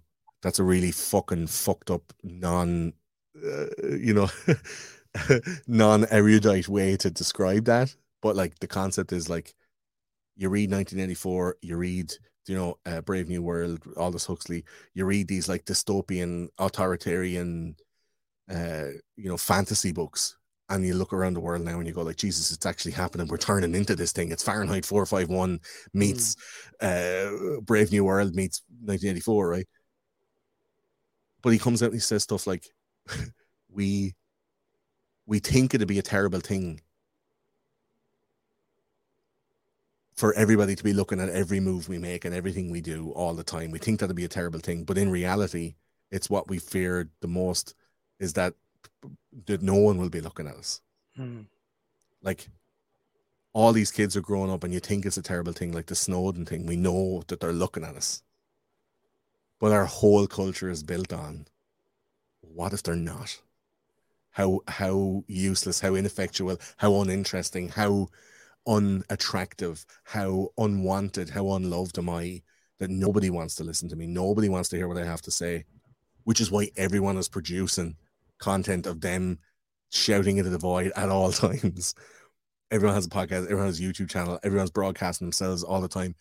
And he said, like, Orwell said towards the end, it's everybody is broadcasting all their thoughts all the time, and they don't actually have time to listen to anybody else's thoughts. That everyone's just talking all the time of what's going on in their head. They learn nothing and nobody advances. It's just everyone talking all the time at the same time. And like, it must be so hard to be a young person now at the moment to try and get past that level of attention. Like I remember when we were younger, like you'd wear you'd wear a weird pair of pants and and you'd be fucking made fun of for weeks. Like you get a bad haircut and you have to wear that motherfucker for six weeks till it grows out, and you get a nickname and it lasts for nine years. Like, like that shit used to happen. Now it's global. It's worldwide. You one thing wrong, and you're that person. You're a meme forever, and everybody knows you. You can't walk the streets. You do one fucking, you know, one bad FailArmy worthy video, one fall, and you're famous. The pressure of that must be immense.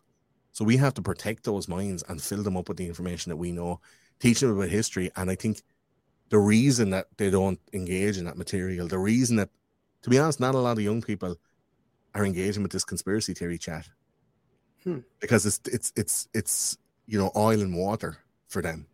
Yeah. Their their world is water, and we're putting oil into it, and that shit will not mix. They're like, but if I accept that as a possibility, my the whole purpose for all my existence dissolves. Like, if you tell me that like everybody's listening to me all the time, all the FBI and all the NSA are listening to me all the time, I don't care because that's what I want. That's what's been installed in them as core values. Is that everybody should be listening and looking at you because you're player one, you're mm. main character in this motherfucker. Like that's that's a, a crazy change from our generation to to the next generation. That I think is like that's part of the demoralization. That's part of the acceptance of the of the control mechanism. You know, like they don't want to know the truth because it fucks with their follower count. I hate to leave on such a, a low note instead of Oh, finishing bro, out why- with you guys. why- But uh, That's speaking of fucking kids, I got to go read some bedtime stories right now. Wow. so, No, we can gotta wrap it run, up, dude. Oh, Well, yeah, well, we'll wrap it up here, dude. Yeah. Thank um, you so much Gordo, for having me with yeah. you guys. This was a really great chat. I loved loved hearing what you had to say, Gordo. It was great to see you. Thanks for listening. I'm sorry I talk so much now. I No, feel a bit bad. I'm like, oh shit, man, did I just melt, melt all the lads? Like, No. Oh, dude, that was No, amazing. no, filling it us was up. Great. yeah, Yeah, it's, it's something absolutely. I It's think about a lot. Like, uh, uh, like I think about this all the time, and then I, I get to say it out in bits in each show when you have a concept, you have like a topic like Yeah. that's actually historically factual that triggers these conversations. That's what the show is. Like, it's loads of tangents and talks about that. But this is something I'm really working on at the moment to try and figure out like what what's next. Mhm. and nobody knows it. Nobody knows what's next because we've never been here before. There's always been a time when, you know, you're like, oh, boom, bust. There's a war. I will be fine because not everyone's in it. You know, Iraq, Afghanistan, ah, fuck it. Osama, Saddam, ah, sure, look, it's the same lads, fucking brown lad with a beard. But like now it's like, what's happening? What's next? You know, no food. We never had a global pandemic. Like the movies are starting to come true. Like, eh, eh, what's next? It's a good question. What what's Yeah, next for you, Andy? know. Let, let, us leave on something positive, like because I can't let you go on like the world is fucked. Like I can't I can't let that be the last thing for your yeah, because I don't. show. I mean, I I think it is fucked in a way, but I think uh, you know what's next for me is the next thing that's going to keep my focus and attention on something that's not fucked and that's keeping me going. But yeah, I've I've been thinking about what's next in terms of like where does this community go? What do we do? I mean, we're all just yapping, and that's fine. I'm glad that more and more people are are getting their own podcast, but I totally agree that it's like, yeah, more people talking, less people listening, maybe. Maybe I had it backwards all along, you know. But what's next for this community? What are we going to do next? And I think it's it may be of uh, shutting this kind of stuff off more than anything else. Like I'm having trouble managing all the shit that I'm trying to do with podcasts because I'm doing more in my backyard. I'm just doing more with my family more often. It's becoming more important or more prioritized. You know what same, I mean? same. I'm producing less. I'm I'm I'm less like tied to Love the producing, but No, I'm producing, but I'm not Yeah. doing I'm not doing uh two seven hour shows and two four hour shows four times a month. right. what I That's used to I crazy. used I used to write ten thousand words and do a seven hour show every two weeks. And then the off week, Damn. I do a four hour true crime show. And I do live shows and I do shit like this as well, like swap casts and guest appearances and shit like that. And uh, and then sometimes Claire would be like, You coming to bed? I'm like, I'll be up in a minute. And then I used to work two jobs at the same time. So work a job from nine to six, another one from seven to ten, and then at eleven o'clock I'd fucking jack into the matrix till four in the morning down fucking conspiracy avenues. Like life is for living, you know. Yeah, yeah. That's what we're in at the moment. Family is fucking super important. We just had a baby. She's 80. Well, she's 80 months old now, but like that's the next shit. That's the next shit. Like, Yeah. fucking perspectives change. What, Absolutely. what's yeah. what's next for for for for the for the lads here? What's next for John Jen? What's what's going on? But What's we next? just Because took I a want. two and a half week break from this shit because we were like, eh, you know what? We're not feeling it today. We didn't. We don't mean to cancel on you, but we are busy. We have something we're doing, and it was all family stuff, and it was really fun. And I didn't miss podcasting. I love talking to people, though. I don't feel like we're we talk very little when we're doing a show. It's a back and forth usually, and it's we have people on who like you like know what you're talking about. So we Just fucking Oh yeah. wind the motherfucker up and just let him go. Like, yeah. yeah. No, it's nice. That's what we did with but David Icke. We had David Icke on a little bit ago, and I we just kind of like I think we do your thing, words. and he just yeah. Yeah. took it off. It's It was great. fine though. But yeah, we're doing a lot of we. I mean, this is our first show in two and a half weeks. I actually. I know. I feel rusty. I don't even fuck, know but- what's next. Are we still doing shows? I don't is this know. our last show? No, I don't know. We'll probably be doing less shows too. I think that everybody's kind of on that uh right now, just because we're all so uncertain about what's going on and trying to like be happy and do our thing, but also kind of you know, okay, yeah, shit's going on out there and whatever. Like, I not to feel apathetic like everything else, but like literally, what can you do on a global scale? You can't fix the economy yourself. You can't. That's all just going to be what it is, and we'll uh, adapt to that whenever that happens. Like. I I hate to be the uh, doom porn guy or anything, but shit's looking pretty bleak. But you can still be happy. Just go It do something you look like. It's just gonna happen though, and you have to ride it out. And how you perceive it is gonna help your situation. I think if you're gonna look at it like, oh no, this is gonna suck. It's gonna Mm. suck really Mm. bad. So you could not look at it like that and just see what happens. I don't know. Yeah, look at it as like we're all in an adventure movie or all the movies we've loved growing up. We've been preparing, all right? Marty, there's something got to be done about your kids, Marty. They're on OnlyFans. They're taking pictures of their feet, Marty. Doc, uh, I don't mind. I'm okay. I'm okay with that, Doc. We're doing a Uh, blood test. Tie them all up. Uh, it's Yeah. uh, uh, it's weird to talk about it with such fervor because I know I know Andy, you got to go, man. It's it's it's it's uh, it's weird to talk about it with such fervor because I think about this all the time, and I don't. I live out in the country, like I don't get to talk to many people who are on this level, and then the minute I do, I'm like, okay. The fucking Illuminati, fucking pedophiles, lizards, fucking lizards, lizards drinking the children's blood, the children's blood. Like it, it ends up, it ends up getting weird quick, and like I don't, there's no kissing. It's just like fucking straight in, like just, uh, just fucking Brokeback Mountain, like just lick your hand and just straight in. There's no fucking tickling or, or touching. It's just you know. So um, but I know you guys are on, le- on on that level, like, and uh, I, I it ends up being very negative. But I'm su- like I'm a super positive guy, really. Like I'm very hopeful. Like the future is bright, and uh, it's going to be filled with great people because like you know, constant usually you know don't prosper uh, long term. Um, good people need to be out here fucking doing stuff. But I think the apathy and the the the, the burnout and the you know, you guys are taking a break. It, it it feels like burnout. It feels like kind of a small defeat. Like I'm I'm not producing as much as I used to be, and just at that, like self measurement, I feel defeated. I feel like I'm losing. But by the same token, I'm raising a family. I'm Mm. spending time with the people that I love. I'm, you know, I'm in therapy. I'm I'm trying to get myself better. I'm trying to fix myself. Like you said, Andy, earlier on, like we're all fucked up and we're passing on that fucked upness. I'm like, no, that shit stops with me. Yeah, it stops here with the that gener- shit stops like, in my stop generation. not Generational trauma, no more. No more. You know, never forget. You know? yeah. But like this is I, I'm stopping that shit now, you know. Mm. And um I had to get a Holocaust joke in there. Yeah, not? uh, yeah. And, and the the 9-11 guys totally stole the Holocaust guys t- tagline. Like that's just such a copyright thing, isn't it? They were Oh, like, never yeah. forget. And then the 9-11 guys were like, Yeah, that sounds good. We, we use that too. It's totally Yeah. fine. Totally use that. Um, Probably the same tongue. people behind it, right? Yeah, Um, Yeah. mocking tongue.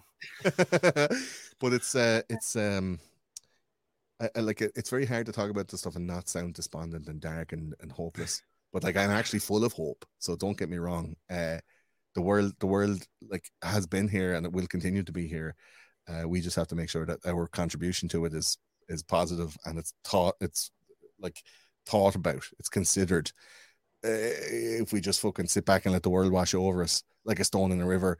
It'll just slowly erode us. Uh, we have to we have to be you know movable. Like Bruce Bruce Lee says, like be like a water. You know, take the shape of the fucking thing that we're in. And if we're able to do that and we don't fucking stand real still and cry about the old world and like, you know, reminisce about old cartoons that used to be on. Remember how good the Thundercats used to be? And then you watch the Thundercats and it's actually shit. It's terrible. He Man used to be the coolest shit ever, and you remember it. And then when you watch it, it's it's a glorified advertisement. They bought the fucking toys from from Japan and went, "What? How can we sell this to stupid Americans?" I know. Let's make a cartoon about it. Like that. When you find out that shit, you're like, "No, man, we got to do our own thing." And uh, it's great to be on. Thanks for having me. I know you got to Yeah, of go. course. and, uh, We'll, uh, much. It was We'll no, do this again. we'll- Yeah, this was sometime. We'll for sure do it again. Uh, Gordo, I'd love to have you on sometime too if you got. Yeah, let's you do it, man. When we find time, right? we get six hours and we do that shit. Fuck like, I- yeah. I'm able to go late. I'm able to go later, so we can do something. We can do something later, and um, Cool, Uh, man. Cool, I, I, feel like you guys didn't talk so much, and I'm like, oh no, oh no, I did that thing that I do at dinner parties. I'm like the pedophiles, the pedophiles. Like, but uh, I Oh, know It's okay. We all do it. We all do it though, so we're we used to were- it. We've done it it before, but it was like great to hear your perspective, and I haven't heard that, so I just wanted to listen. But when I mouth vomit, I actually like diarrhea. Like you, you were very articulate. I'm, I'm not. I'm just like ah. Yeah, and pressure moments with my father going, "Oh yeah, well, how is this true?" I'm like, ah, uh, I don't remember, but it's real. just, just- yeah, trying to remember the guy's name. You're like, oh, Yeah, yeah. Hang on, you got to get your phone out. You're like, "Ah, let me Google it real quick. Let me go through here. Yeah. All right, All guys. that's I'll what ruined you. Christmas. Great. Love you Gordo, all. thank you so much for coming, All right, Andy. bye, We love you. so much. Uh, Peace out. See see you guys soon.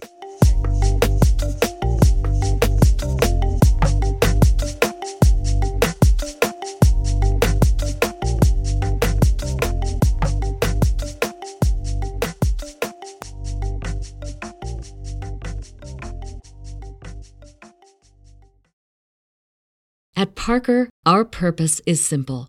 We want to make the world a better place by working more efficiently, by using more sustainable practices, by developing better technologies. We keep moving forward.